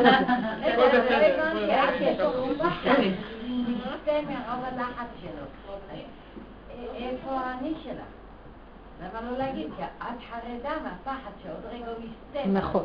ואז אני הבנתי ככה, אני יכולה לעשות מה שהיא עושה, אני יכולה ללכת לדבר איתו ויהיה לי שליטה והוא יפסיק וזה וזה. מתוך אמת. מתוך אמת. של מה ש... מה זה אמת? זה לא אמת, מתוך צדק. תקשיבי, זה לא נקרא אמת, זה נקרא צדק. מתוך השכל הנכון, זה נקרא צדק, זה לא נקרא אמת. אתם יודעים מה זה אמת? אמת זה לעשות והשבות האלה לבביך, וידעת זה הצדק, והשבות הזה אמת מארץ תצמח. תחזרי לעצמך ותראי שאת גם יכולה, אני גם כן יכולה לחוות רגעים של כעס, אולי התחנכתי לא להוציא אותה בצורה חייתית, אבל בפנים אני מרגישה חיה רעה. אני יכולה לזהות שיש בפנים כעס מאוד גדול שהוא קר, אבל הוא כל כך נקמן ואכזרי כמעט כמו גרמני. ככה אני פעם חוויתי את זה עם עצמי. זאת אומרת, כשהבן אדם יכול לכעוס מאוד מאוד, יכול להיות לו מצב כזה. ואז התחלתי לזכור וללכת לעצמי ולצעוק להשם ריבונו של עולם. הוא עוד יותר טוב ממני, כי הוא מוציא את זה בפשטות ואני שומרת את זה בחוץ, אבל אחר כך הנקמנות והקרירות יכולה להרוג בן אדם. זה השכלים הם כאלה. אז אמרתי, הוא עוד חברמן והוא ככה עממי, הוא עוד מספר הכל וליבו חם, עוד אכפת לו מה קרה להוא, אז הוא נותן לו עצות טובות. והצעקתי לשם ואמרתי, אני יותר גרועה ממנו ואני אתאפק, אני אעלה את הפחד של החוסר שליטה אליך, ואין לי כלום, זה רק הדמיונות שלי מתרחבים, כי אני רואה אותו יותר מדי בחוץ, ואני לא מפנימה. התחלתי להכניס את כל המצב הזה בפנים ולהמליך את השם. אמרתי לו, ריבונו שלנו, אם אתה לא שומר על ההגה, ואם אתה לא שומר עליי, שאני לא אפחד, ועליי שאני לא אעשה אותו מעשה גם כן. אני יכולה גם לצעוק על מישהו, וגם להגיע למצב שאני יכולה להזיק למישהו. הבן אדם צריך לדעת שהוא אב נזיקין. הגמרא, המשנה אומרת, אב נזיקין. נכון שאנחנו מתחנכים לא להוציא את זה החוצה, זה כל העניין של התורה, לא להוציא את זה בגופים, אבל בפנים נשאר. אחרת, לא היו נותנים לנו תורה שאומרת לנו לא תרצח, התורה היא לא רק לרוצחים אמרו לא תרצח, לכל עם ישראל שמעו לא תרצח, משמע שכולנו בסכנה כזאת. אז שהלכתי פנימה לתוך הנפש ואמרתי תתאפקי, תתאפקי ואל תלכי בתגובה, גירוי תגובה, גירוי תגובה. אם אני מגיבה זה טבע. תתאפקי ותעלי את זה להשם בדיבור. מה זה להשם? להכרה יותר גבוהה שאת גם יכולה ככה ורק אתה יכול לרחם ריבונו שלם שזה לא יצא החוצה. אני והוא זה אותו דבר, אם הוא לא עושה את העבודה אני אעשה בשבילו. וככה העליתי את זה למעלה והשתחררתי מהפחד, זה דבר שאני הרבה עובדת עליו. השתחררתי מהפחד ונהייתי יותר רגועה. לא שמעתי אותו בכלל. לא שמעתי אותו, הוא דיבר ואני כבר לא שמעתי, אתם מכירים את זה? כן. ראיתי את העצבנות שאני שמה לב אליו, כבר זיהיתי את העצבנות, שאני עצבנית. לפעמים את שמה לב למישהו עושה משהו ואת מישהו בפלאפון מדבר בקול רם, ואת רוצה כבר, את בכפייה, נו, תגמור כבר, אדוני, תגמור. כן? לא יכולה לסבול שיש רעש כל כך גדול, אנחנו כפייתיים. זאת אומרת שיש לי איזו עצבנות כפייתית מסוימת, נכון? לא יש איזו הפקרות מסוימת, ולי יש איזו עצבנות כפייתית. כשאני מעלה את זה, נהרגה לי הדבר הזה, ואחרי כמה דקות הבן אדם דיבר בשקט. מה שלא הייתי מאמינה על אחת כזה. בדרך ארץ. הוא המשיך לתת לו עצות, אבל בדרך ארץ. אז כבר פחד לא היה לי איך שהוא נהג, אבל הוא דיבר בשקט. וראיתי שזה עבד, פשוט עבד. זאת אומרת, שימו לב איזה השפעה יכולה להיות אם אנחנו מתעקשים, לא על ידי שליטה לא, שלי, השם, כן. ואז מה אני אומרת? השם מתגלה פה. השם מסדר את עולמו. המלכתי את השם. זה לא אני עם השליטה. האני עם שליטתו, זה הבן אדם, מסר את זה להשם, השם התגלה. אין לי תחושה שזה אני עשיתי משהו. רק העליתי את האפשרות שאני בדיוק כמוהו, ועזבתי אותו. אני אפילו יותר גרועה, או לפחות כמוהו בזה שתראי, גם את כפייתית, גם את נתפסת, ולא יכולה לסבול את הדיבור שלו. אם הייתי מסיחה את הדעת, אם מישהו היה דופק בדלת ואומר, גברת, הרווחת מיליון דולר, היית ממשיכה לשמוע אותו? אם היה פתאום איזה מישהו, אני לא יודעת מה, מדבר איזה משהו נורא מעניין שם, שקרה איזה משהו בעולם, כבר היית לא שמעת אותו. זה מין תשומת לב כזאת של יצריות ששייכת אלינו, שאנחנו מכוונים אליה, אז למה אנחנו יותר טובים מהיצריות שלו? אם אני מתבוננת בדקות, אני רואה מה שמראים לי בדיוק זה אני בצורות שונות. לא זה מתלבש עם אישיות כזאת, אצלי עם אישיות כזאת, אבל זה אותו עיקרון. ועל העיקרון הזה אנחנו צריכים לעשות תשובה ולהעלות את זה להשם. איך עושים מיקוד? רבנית, אפשר לשאול משהו? מעלים את זה בדיבור, זה מאוד עוזר. כן. אה, את סיפרת שבא לידך מישהי ואמרת שהיא צעירה. והיא החליטה לברוח. עכשיו, ישבתם ביחד, את בטח יותר מבוגרת ממנה, ואת בטח יותר בעבודה ממנו. זאת אומרת, הצעירה החליטה פשוט ללכת אחורה, לגמור עם זה באותו רגע, בלי לחשוב על זה. את יושבת בעבודה, מה יהיה ההבדל בינינו? מה יהיה ההבדל בינינו? היא ברחה. צעירה, מלשון צעיר, מלשון, אני לא אני בורחת אחורה. טבע, טבע לא נאבד. שכינה בגלות, אני קוראת לה שכינה בגלות. טבע. היא יפה, נעימה, היא לא יכולה לסבול, והיא הלכה. היא אומרת, אני לא אדבר איתו במילים אחרות, אני לא אשנה את העולם. מאוד יפה, נכון. אבל את תביאי את השם דרכך, דרך הפגם שלך, שדומה לו מאוד, והוא ישנה את העולם. את מוכנה לחיות עם מציאות של השם דרך הפגם, כן. דרך השלילה? לא, אני צדיקה, אני הלכתי לשבת, אני לא צוחקת עליה, כולנו עושים את אותו דבר. זה טבע, מלוקק, יפה, בית יעקבניק, הכל מסודר, הכל טוב דעת, באמת. זה טוב לגלות.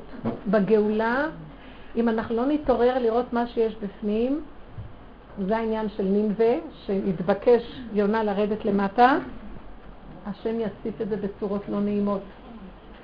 ויכולים, וכבר הוא עושה את זה של אנשים שלא היו מאמינים שלמה שיקרה להם כזה דבר או כזה דבר.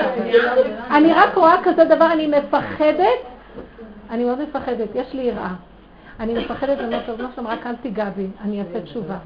הבנתי, טוב לי כי הונאתי למען אלמד חוקיך. אני מפחדת שלא אפגע לא בי ולא באחד מהילדים שלי ולא בשום דבר. הבנתי, אתה רוצה אותי אליך. לא להיות עצלים! אני אומרת לעצמי, אל תתעצלי! תפחדי! אשרי אדם מפחד תמיד. כי יותר מדי דברים קורים. ואני ראיתי שזה גודר ומונע. כי למה השם מביא את הניסיון על האדם? לעורר אותו. אם אני התנדבתי להתעורר, מספיק. אין לו עניין להחריב אותי או להכות אותי. אין השם שונא את האדם ומבקש להעבידו, הוא מבקש לעוררו. אם אני מתעוררת ואם אני מתנדבת להתעורר, דיינו. זה מה שהשם רצה. אז למה אני מחכה שחס ושלום יכה בגוף? כי אני ישנה להתעורר. וזה הוא ישני משנתכם, והקיצור נרדמים לקבל. אמן, אמן. אבל העניין, כשאנחנו לא מדברים על שינה, אנחנו מדברים על הקירה של טבע. כי אנחנו חונכנו כן על אה, שחרור של כל הרגשות, לא גדלנו על אה, חינוך של. אז עכשיו. אז עכשיו, אבל אנחנו, הנקודת מוצא שלנו היא הרבה יותר... נכון, הרבה יותר קשה. נקודת ההתחלה היא הרבה יותר קשה. אז את יודעת, זה עוד יותר. טענה לבוא לקראת, להגיד להשם, אבא, זה מצבי. הוא לא ידון אותך למה את לא מתאפקת כמו אחד שהיה, באשר הוא שב. אני פה. וצעד הכי קטן לקראת האיפוק יחשב גדול מאוד אצל השם, יותר מאדם שיש לו את הנטייה לעשות את זה ברמה של חינוך שככה הוא התחנך. כי זה נכה, וכל תנועה שהוא עושה ומתקדם זה נחשב הרבה. ואל, ואל תוותרי. כן, כל אחד באשר הוא ייתן את החלק שלו. מאוד חשוב להתחיל, ואז שנתחיל להבין מה זה הנשיות האמיתית. לכנס את הכוחות. אנחנו מבזבזים כוחות בגוף ובמוח, שזה השיא של הגוף, ומתרחבים ונופלים, שאם אנחנו רוצים להתעורר, ועשינו תנועה של התעוררות, כל כעס, כל התרחבות, כל הדמיה, כל דבר של מידות בהחצנה בחוץ, זה מפיל אותנו בשינה נוספת. לכן כל העבודה היא, של ההתעוררות זה הצמצום והפנמה, צמצום והפנמה, כל כבודה בת מלך פנימה. זה נותן לנו במוח יותר ערנות, דקות. אה, אנחנו מאבחנות בדברים יותר דקים. הרמה של הדקות היא אחרת. אז זה כבר מדרגת נפש. זה אלוקות.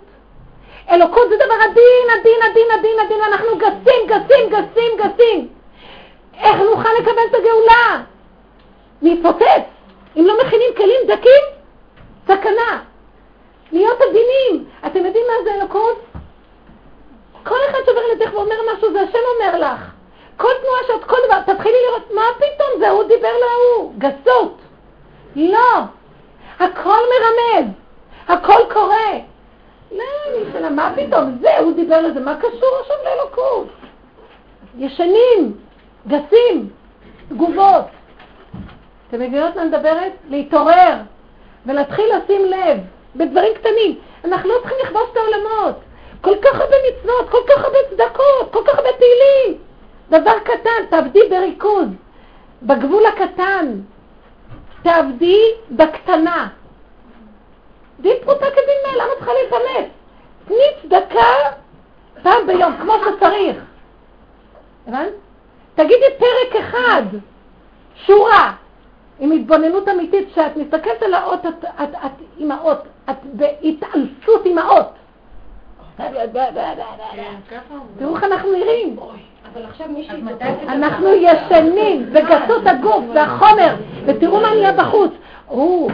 רק שחסר לנו שנתעורר, היצר אומר, מה? תכבד העבודה על האנשים ואל ישו בדברי שקר. אני אכביד עליהם את העול, עוד חיצוניות, עוד הפצצה החוצה, עוד קניות, עוד שערה, עוד פעולויות, פעילויות. רק לא שיהיה שקט קטן, ריכוז, עידון, תנועות קטנות. מה את צריכה לעשות כל כך הרבה? אנחנו משוגעים היום מהריבוי. איך אפשר להגיע לדקות מהמקום הזה? ולא נדרש מאיתנו. הנשים לא עובדות ברמה הזו שהגברים ילכו שם. אנחנו עובדות בלוח הקטן ולוח הבקרה. משם עולם ומלואו. אבל תראו מה קרה לנו. ואז איך אנחנו נראות. אנחנו נראות ממש מותשות בלי, אה, בלי כוחות לעשות עבודה נכונה, כי שדדו אותנו בכוחות בחוץ. לאפק ולשמור. מה אכפת לך מה שבעלך עושה? ומה אכפת לך כל כך מהילדים? מה זאת אומרת מה אכפת לי? האם אין השם בישראל? אם אכפת לך לא לאבד את הגבול הדק שלך ואת החיות שלך ולהיות נאמנה ולא לבגוד בנפש שלך בקטנה ובדקות ועם השם, אם את נאמנה לזה, השם יטפל שם ויעזור לילד. אבל את חושבת שאת צריכה לסדר אותו, את בוגדת ביסוד הנפש, ואז לכי תסדרי את הילד. היום את יכולה לאלף אותו, מחר את תסתובב ויעשה את אותה שטות. את לא יכולה לשלוט בכלום. אותו דבר עם הבעל. תלמדו להתנטרל, בנות. תלמדו לגדור את עצמכם. להתעורר בקטן. אי אפשר בגדול הזה, כי יש הסחת הדעת כל הזמן, את לא עושה ככה, אני אחראי, והדבר האחר שסותר. תעבדו בקטן, בקטן עם בורא עולם. אז תשימו לב מה שיקרה. פחות, פחות קשר עם הילדים, לא קש, פחות קשר נפש, פחות קשר גוף, פחות תנועות, פחות דיבורים, פחות שליטה, פחות אה, להכריח. אז שלא יתקלחו. אבל כשאת מדברת איתו מילה, את מסתכלת לו בעיניים ואת מעבירה אליו מסר. הוא קולט אותך. מתיקות יש לך. מפחדת להיות מדי בגסות של הפעולות. חיה של סכנה בעדינות. אתם יודעים איך היינו יכולים? הילדים היו נראים בני אדם אחרים לגמרי. כל הילדים היום היפראקטיביים. למה? כי ההורים היפראקטיביים. כי האימא היפראקטיבית. אין מנוחה. מה אכפת לך שהוא עושה ככה? שתוק, מה אתם עושים? למה אתם רבים? אולי תפסיקו? לך החוצה, בוא פנימה, תגמור לאכול. כמה מילים. שימי את האוכל ולכי, יגמור, לא יגמור, מה אכפת לך? לא, הוא ימות מרעב אם אני לא אגיד לו. אל תדאגו להם, הם יפייסו את עצמם טוב מאוד. אפילו אם יאכל משהו קטן, יש בזה ברכה. תחי עם השם. יש לך פחד? תחי עם השם, בפחד אבא אליך את הפחד. את יכולה להגיד לילד משהו, את יכולה לעשות פעולות גוף, אבל בקטן. תראו איך אנחנו נראות, אותו דבר עם הבעלים. איפה היית? למה באת? איך הלכת? למה לא קנית? מה עשית? מה אכפת לך? הוא נכנס שלום שלום, מילה טובה, מבט קטן, כוס קפה עוגה, שלום. מה את צריכה יותר מזה? אתם לא שמות לב איך שזה נראה? מה נהיה יותר תקשורת שמדברים יותר? התקשורת הכי יפה של אישה זה השתיקה. וחווייתיות, חווייתיות. אפשר לדעת דברים שם בחדר ההוא? הם לא יבינו. אנחנו לא עובדים על אף אחד. לא על המשוגע שבחצר, ולא על הנהג, ולא על הילד, ולא על הבעל. אנחנו עובדים על עצמנו. זהו זה. ויש תוצאות מדהימות משם. קודם כל יש שקט. יש רגיעות, אין סערה, ואחר כך יש מרחב, רגע, ואחר כך יש מרחב לשני, אז גם הוא רואה קצת את עצמו. פשוט להתכנס, להתכנס, להתכנס. וזה העניין של ראש השנה, ההתכנסות, הכנעה, הורדת ראש. יש שני מהלכים בתוך המציאות שלנו, היהודים היום. עם ישראל, צריך לבוא איזה משיח, מישהו שיגאל אותנו מן הגלות, וצריך להוציא את ישראל מהגלות, את עם ישראל מהגלות, וצריך להוציא את הגלות מעם ישראל. שני מהלכים. הדרך הזאת זה להוציא את הגלות מעם ישראל. אם אני לא אעבוד עוד קודם שיבוא מישהו להוציא אותי, אז את מי הוא יוציא? אם אני לא מבינה, אם אני לא מכינה את הכלי שכבר אני מתחילה להוציא את עצמי מתפיסת הגלות, אז את מי הוא יבוא להוציא? את העצים והבנים? מה, גוף? יוצא להוציא גופים? שיוציא גופים. נצא גופים. אבל זה מה שיצא. יהיה לנו באלף השביעי רק גופים. הכוונה חיצוניות. פנימיות. כי מה שטרחת בערב שבת זה מה שתאכל בשבת.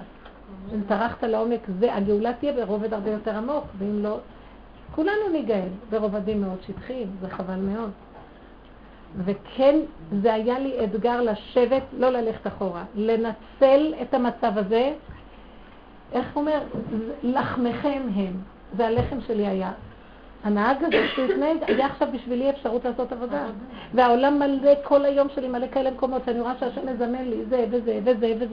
ברגע הראשון לא, הטבע קופץ. אם אני מתאמנת, אני מתחילה להבין, לא, אל תלכי על טבע, תבחרי נפש. כי בקלות אפשר לבחור טבע ונגמר. אבל זה לא מסודר תמיד ככה, לפעמים נופלים, בוחרים טבע. עוד פעם, עוד פעם, עוד פעם, עוד פעם, התאמנות בלי להישבר. עד שמגיעים למדרגת נפש. בלי לפרט, שבאמת מצאת בעצמך דברים מהנהג? כן, בוודאי. תראי, הוא רק דוגמה. לצעקות, גסות הרוח, אלימות. אבל אין לך את זה. באמת? את יודעת מה? בואי נסבר את האוזן, זה לא ברמה הזאת. מה אכפת לי? אמרתי דין פרוטה כדין מאה. יש לי כן אלימות, ראיתי את זה. אני יכולה להרים את הטון. אני יכולה להתנהג אה, בסערה על מישהו, בוודאי. עבודה של שנים, ולראות את זה מקטינה את זה. אבל זה קיים, זה יסוד שאני מכירה אותו, בוודאי. בן אדם יכיר את עצמו. יסוד הגניבה גנ... קיים, בוודאי. כל היסודות אני רואה, בדברים שאת לא תאמני. שלי מזה, מה פתאום? לא, לא, לא. אם ראיתי את זה, שתחפשי את העיקרון שבדבר, תחפשו את העיקרון. זה לא בדיוק באותה צורה כמו שהוא, אבל בהחלט כן. אה, אלימות, כעס מאוד גדול, אה, אני ראיתי שהוא אומר לו, מה אתה מפחד מהשוטרים? ואז הוא התחיל לדבר עליו, וראיתי איזה פחד גדול יש לו מהשוטרים. אז גם אני אומרת לפני שלי, מה אתה מפחד מזה? ומהפחד שלי אני מכניסה לו את הפחד. כל כך הרבה דברים התורה, מי שמבין בנפש של האדם, זה פשוט אה, שולחן ערוך, מה שמתגלה לנו עם הניסיונות של החיים. כן. אמ, מה קורה אם את מחליטה, נגיד, אני מנסה לברר אם זה, איפה זה נמצא, אם את מחליטה שאת חותכת, את לא רוצה נגיד יותר לראות דברים רעים, את מחליטה שאת לא רוצה לשמוע את הרעש המיותר, את רוצה באמת אה, להיכנס למקום הזה של, ה, של החיבור, באמת לעשות, כמו שאת אומרת, בלוק בקרה קטן שלך. השאלה אם זה, אם, אני, אם את מחליטה שאת לא רואה יותר, אז אה, את שמה את עצמך במקום שזה אני לא מחליטה, שאת, אל תחליטו על כזה דבר, את לא רואה יותר. בנות. כי אז ישר את הולכת על מקום שאת כבר צדיקה ואת לא רואה יותר. לא, לא, לא. תנו לו סיבה לסובב אתכם, השם מסובב הסיבות. ואנחנו כאילו נמצאים בלוח שלו. תנו לו לסובב, וכשבא סיבה תעבדי עם הסיבה. לא שאת מחליטה, אני נכנסת לקופסה הזאת ואני כבר לא. לא. אין קופסה. בתוך זה. את לא צריכה להיות, גם אם תיכנסי לקופסה הוא ימצא אותך שם בעולם. כי הרע יושן איתי ואוכל איתי ונמצא איתי, הוא לא בחוץ. הבחוץ רק מראה לי מה שקיים בפנים. כמו שמישהי אמרה לי שנכנס לגנב, ואז מה, הם הזמינו מישהו שסגר להם את כל במנעולים ובריחים והכל, כי זה בית של אנשים עשירים. ואז אה, אמרתי לה, עד מחר תזמיני מנעולים ובריחים, הגנב נמצא בבית, זה את, ואת הולכת לישון איתו, ופשוט מסמנים לך על עצמך. באמת, זה כל כך מדהים, ועשינו על זה שפו, כי הוא נכנס לבית וגנב רק את המחשב, את המחשב הנייד של, של שהיה בחדר העבודה של הבעל. אז אמרתי לה שתחשבי, תעשי חשבון נפש. כל התכשיטים העיקריים, כל הדברים העיקריים לא נגע בו. כן. קודם אמרת שכל, שזה לא נגמר, כל פעם זה, אתה עושה עבודה וזה בא... כן, כן, אין דבר, לא צריכים להיגמר. אוקיי, אז העוצמות האלו, האור והחושך הזה, איך עובדים איתם? זה מהפך כאילו. נכון, זה מהפך כי עכשיו זה נורא קשה, אבל לאט לאט שמתרגלים לעבוד עם זה, שימו לב בנות יקרות. ראית את עצמך בנפילה? אל תתרגשי. קדימה, קדימה, קדימה, תעבדו, תאחזו, תהיו חזקות. חגרה בעוז מותניה. צריכים להיות עם לב חזק לעבודה הזאת, ואנשים יש להם את הכוח לעבודה הזאת. לעבוד, לא להתבלבל, לא להישבר. זה מפחיד אבל העוצמות האלה. מה מפחיד? למה מפחיד? אין פחד. אין שום פחד. אין שום פחד. מה שהכי מפחיד... כן, את מגיעה? מה שהכי מפחיד זה שאני מרוב פחד לא אעשה עבודה. הכי מפחיד זה שאני אתנתק מבורא עולם. זה הדרך להביא אותנו כל הזמן קשורים עם הבורא. הכל לא מחובר. כאילו הכל, הכל, הכל. עוד פעם, עוד פעם. אין כזה דבר לא להיות מחובר. יש כזה דבר שאני לא רואה שאני מחוברת, אבל אם אני נושמת אני מחוברת, השם איתנו כל הזמן. אז אם לרגע נפלתי, אוי, נפלתי, הוא נמצא גם איתך בנפילה, אז תקומי אחרי שנייה, למה את מחכה כל כך הרבה זמן? תני לו יד ותקימי אותו. השם צילך על יד ימינך. שכינה נמצאת איתם, השוכן איתם בתוך מצבם. אז תרימי את עצמך, תרימי את השכינה איתך. את בוכה ומייללת וגונחת בנפילה, אז את מתבוססת יחד עם השכינה עוד קצת זמן, חבל על הזמן. מיד לקום, לא להתבלבל. אין כבר הרבה זמן. לעשות עבודה ולהתעקש חזק עוד פעם, עוד פעם, עוד פעם, עוד פעם, עוד פעם, עוד פעם, עד שאת לא יודעת אם באת או הלכת. אתם לא מבינים, עד שנגיע, עד שנגיע למקום שהטוב והרע לא יהיה לנו בהם מושגים. אם אני, זה אני, או אני זה לא אני. האם להיות או לא להיות. כל ההפכים יתחילו להיות במרכז. כן? מבינות מה אני מתכוונת? כן. כל המושג של הטבע יתחיל להתנוסס. וזה יהיה חיים אחרים לגמרי. מין מצב של שקט נפשי שיש הערה אלוקית פנימית. וזה דבר מדהים במתיקות שלו. קטן ומתוק ובטוח ואין פחד ואין דאגה ואין חרדה, ואיך שזה ככה זה הכי טוב. אין לך שום רצון להגיד, אם היה לי זה וזה, אין אם ואין אבל ואין אולי ואין כן. מתיקות של גאולה קטנה, פשוטה, בתוך האדם. לפני שבא משיח, את כבר נגעת בפנים. בקטן. בנות, אל תזלזלו, הקטן הזה זה דבר גדול. לפחות אני לא משוגעת, לפחות אני לוקחת כדורים. לפחות הילדים סביבי נושמים והם שכינה עליהם. לפחות הם בתלם. ואז את רואה את הסייעתא דשמיא בתורה, מה שצריך, הכל, ולא נוגעים בהם. היום נוגעים בכל אחד. זה פחד, שנפחד. כן. ההתאמנות הזאת, הרי בהתחלה היא איטית, אנחנו לא מאומנים באימון. זאת אומרת, אתה מתחיל, ואז יש שתי דברים שקופצים, זה הרי בינתיים באמת הילדים והבעל, לא משנה מה מסביב, הם כאובים, כי באמת את לא מתייחסת כמו פעם נגיד, זה דבר אחד. דבר שני, החוסר סבלנות, זאת אומרת שאתה כל הזמן רוצה הרי, אה, אתה גם מסתכל עליהם שאת אומרת לעצמך, אוקיי, עכשיו אני בעבודה ואני מוכרחה להתכנס קצת פנימה, אבל בינתיים הם כאובים, אז עולה כאב אצלך, זאת אומרת, מה אני... מצד שני חוסר סבלנות. למה צריכים לסבול מזה? לא סובלים, חס ושלום, אבל... לא צריכים להרגיש את זה בכלל. כן, הם מרגישים שזה מגיע לרמות של באמת עבודה, משהו קורה בבית, זה לא יעזור. אם זה עבודה, למה שיהיה להם כאב? הרבה פעמים אומר לי, אמא, את לא מתייחסת אליי, אמא, את לא שומעת אותי, אמא, את לא... את לא שומעת אותי. לא, אני קורא לי בבא להגיד לו, לא, אני אגיד לך דוגמה, שקורא לי בבא להגיד לו, עדיף שאני לא אענה, אני מעדיפה לא לצעוק. זה אשכרה ככה, אני מעדיפה להגיד לו, עדיף שאני לא אגיב. ואז אני רואה אותו נורא כואב על זה, זאת אומרת, הוא רגיל שאני מגיבה. ויש לי זוג כזה, שממש עמדו על סף גירושים. ממש אנשים מן השורה. ומה שאני ראיתי הוא ככה. הוא מחפש, הוא מתלונן, הוא אוהב להתלונן, ולהצטדק, ולתרץ, ולהתווכח, ולהתנסח. והיא עונה לו, ואז נהיה שיוורון. אז uh, הבית הזה היה על סף ממש. אני אמרתי לה ככה, אני, אני מכריחה אותך, ואני, אם את באה אליי, אז את חייבת לקחת תרגיל אחד. שקט עשייתי, את לא עונה. את לא עונה, לא מתווכחת, לא עונה לו בתגובות שלו, לא לענות. ולא, אני אמרתי, כי הוא גם בא אליי, ואתה, אל תרדוף אחריה לספר לה דברים, הוא יותר רגשי ממנה, הוא רוצה לשתף אותה ולספר לה וכל מיני דברים. אז היא עונה, אז הוא כועס עליה, אז עכשיו, אז היא אומרת לי, נהיה שקט, באמת נהיה מאוד שקט, אבל הוא הולך בבית כמו ארי בסוגר, כאוב נורא. הוא עוד מעט, עוד מעט יקרה לו משהו ככה, היא לא מגיבה. תראו, זה מצב קיצוני. כי באמת, מהמקום הזה של כל הזמן גירוי תגובה, גירוי תגובה, שזה טבע, זה טבע, אין אלוקות פה. אלוקות, אני אמרתי, אם את יכולה לשמוע אותו מדבר ולא להגיב, אז תקשיבי לו, אבל היא לא יכולה.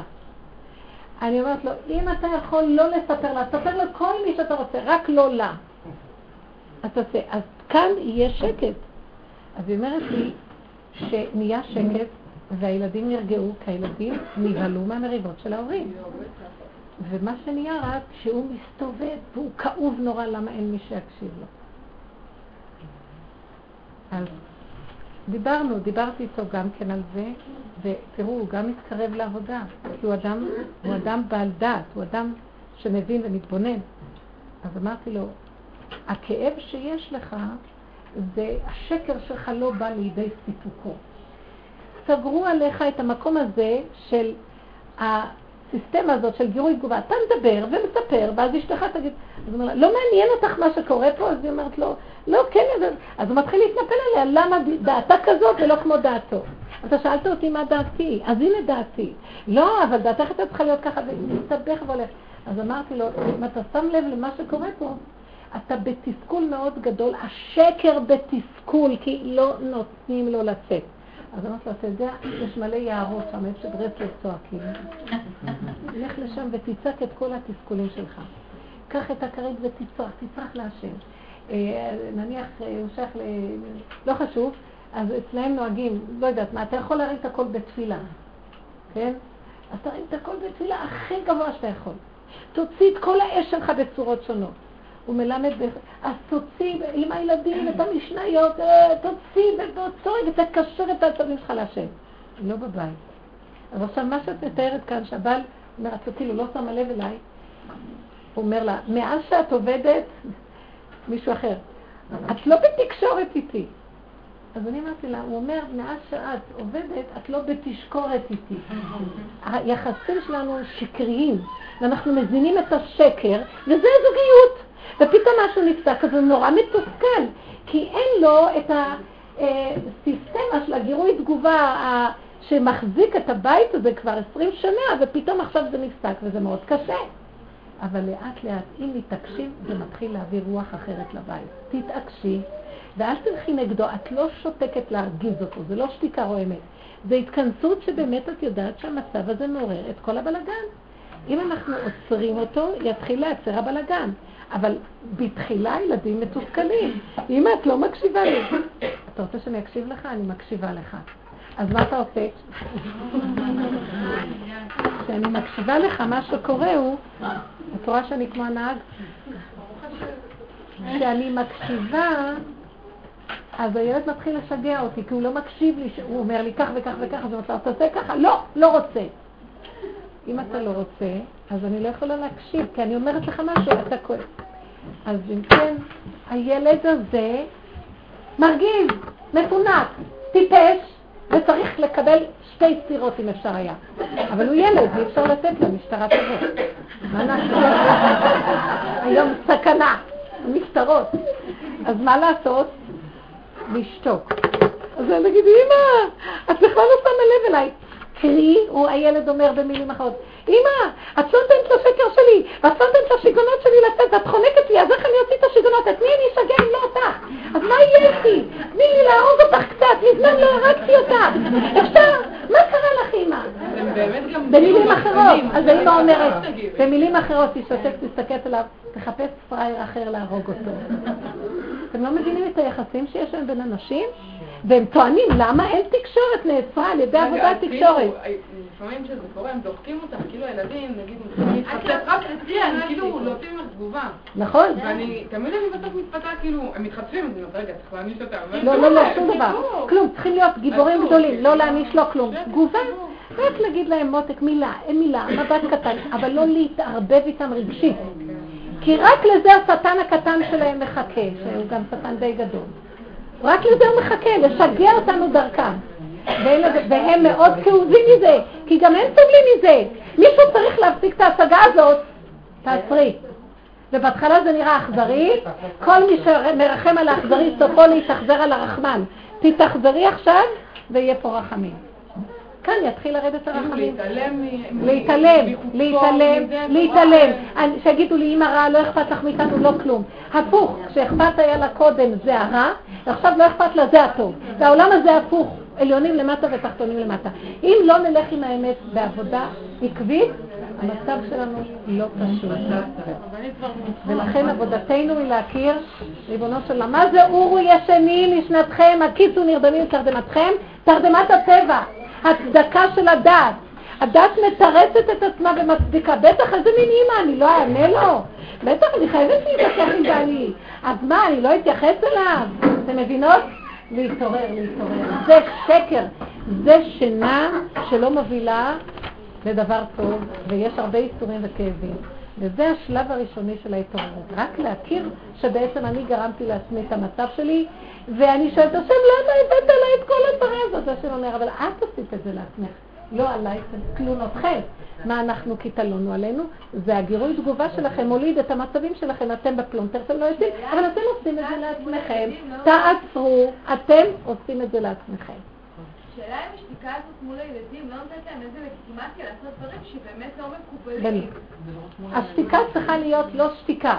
שתיקה עם עבודה פנימית להשם. ולבקש את הרחמים. ומדי פעם כן צריך להגיד, כמו שאמרנו על קופת הזאת שנשדדה, שכן צריך לחפש מי ולהעמיד לדין, אבל עם תשובה פנימית קבועה, כך שהבחוץ יהיה יותר קטן והבפנים יהיה יותר גדול. אתם מבינות? היום הבחוץ כל כך גדול שאין כמעט בפנים כלום. להתחיל להעביר כמו שעון חול. נו, הגלות, צריכים להעביר אותה לכיוון אחר. זה נקרא לצאת מן הגלות.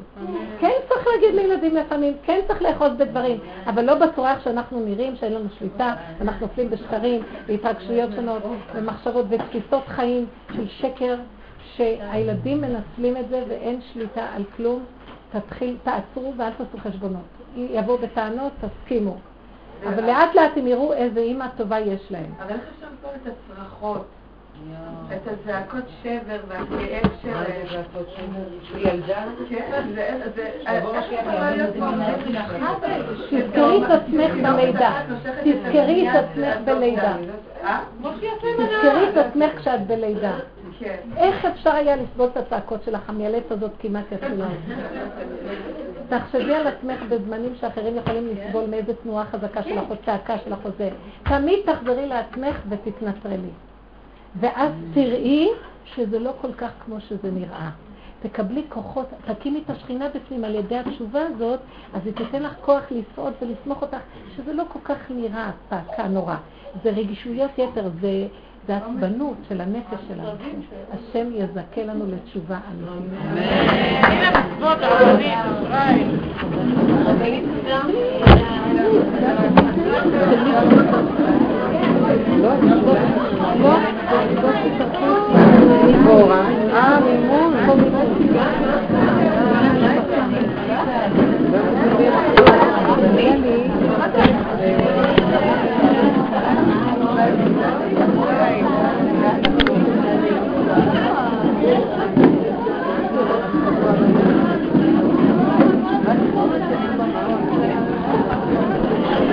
מיכל, נדבר בטלפון.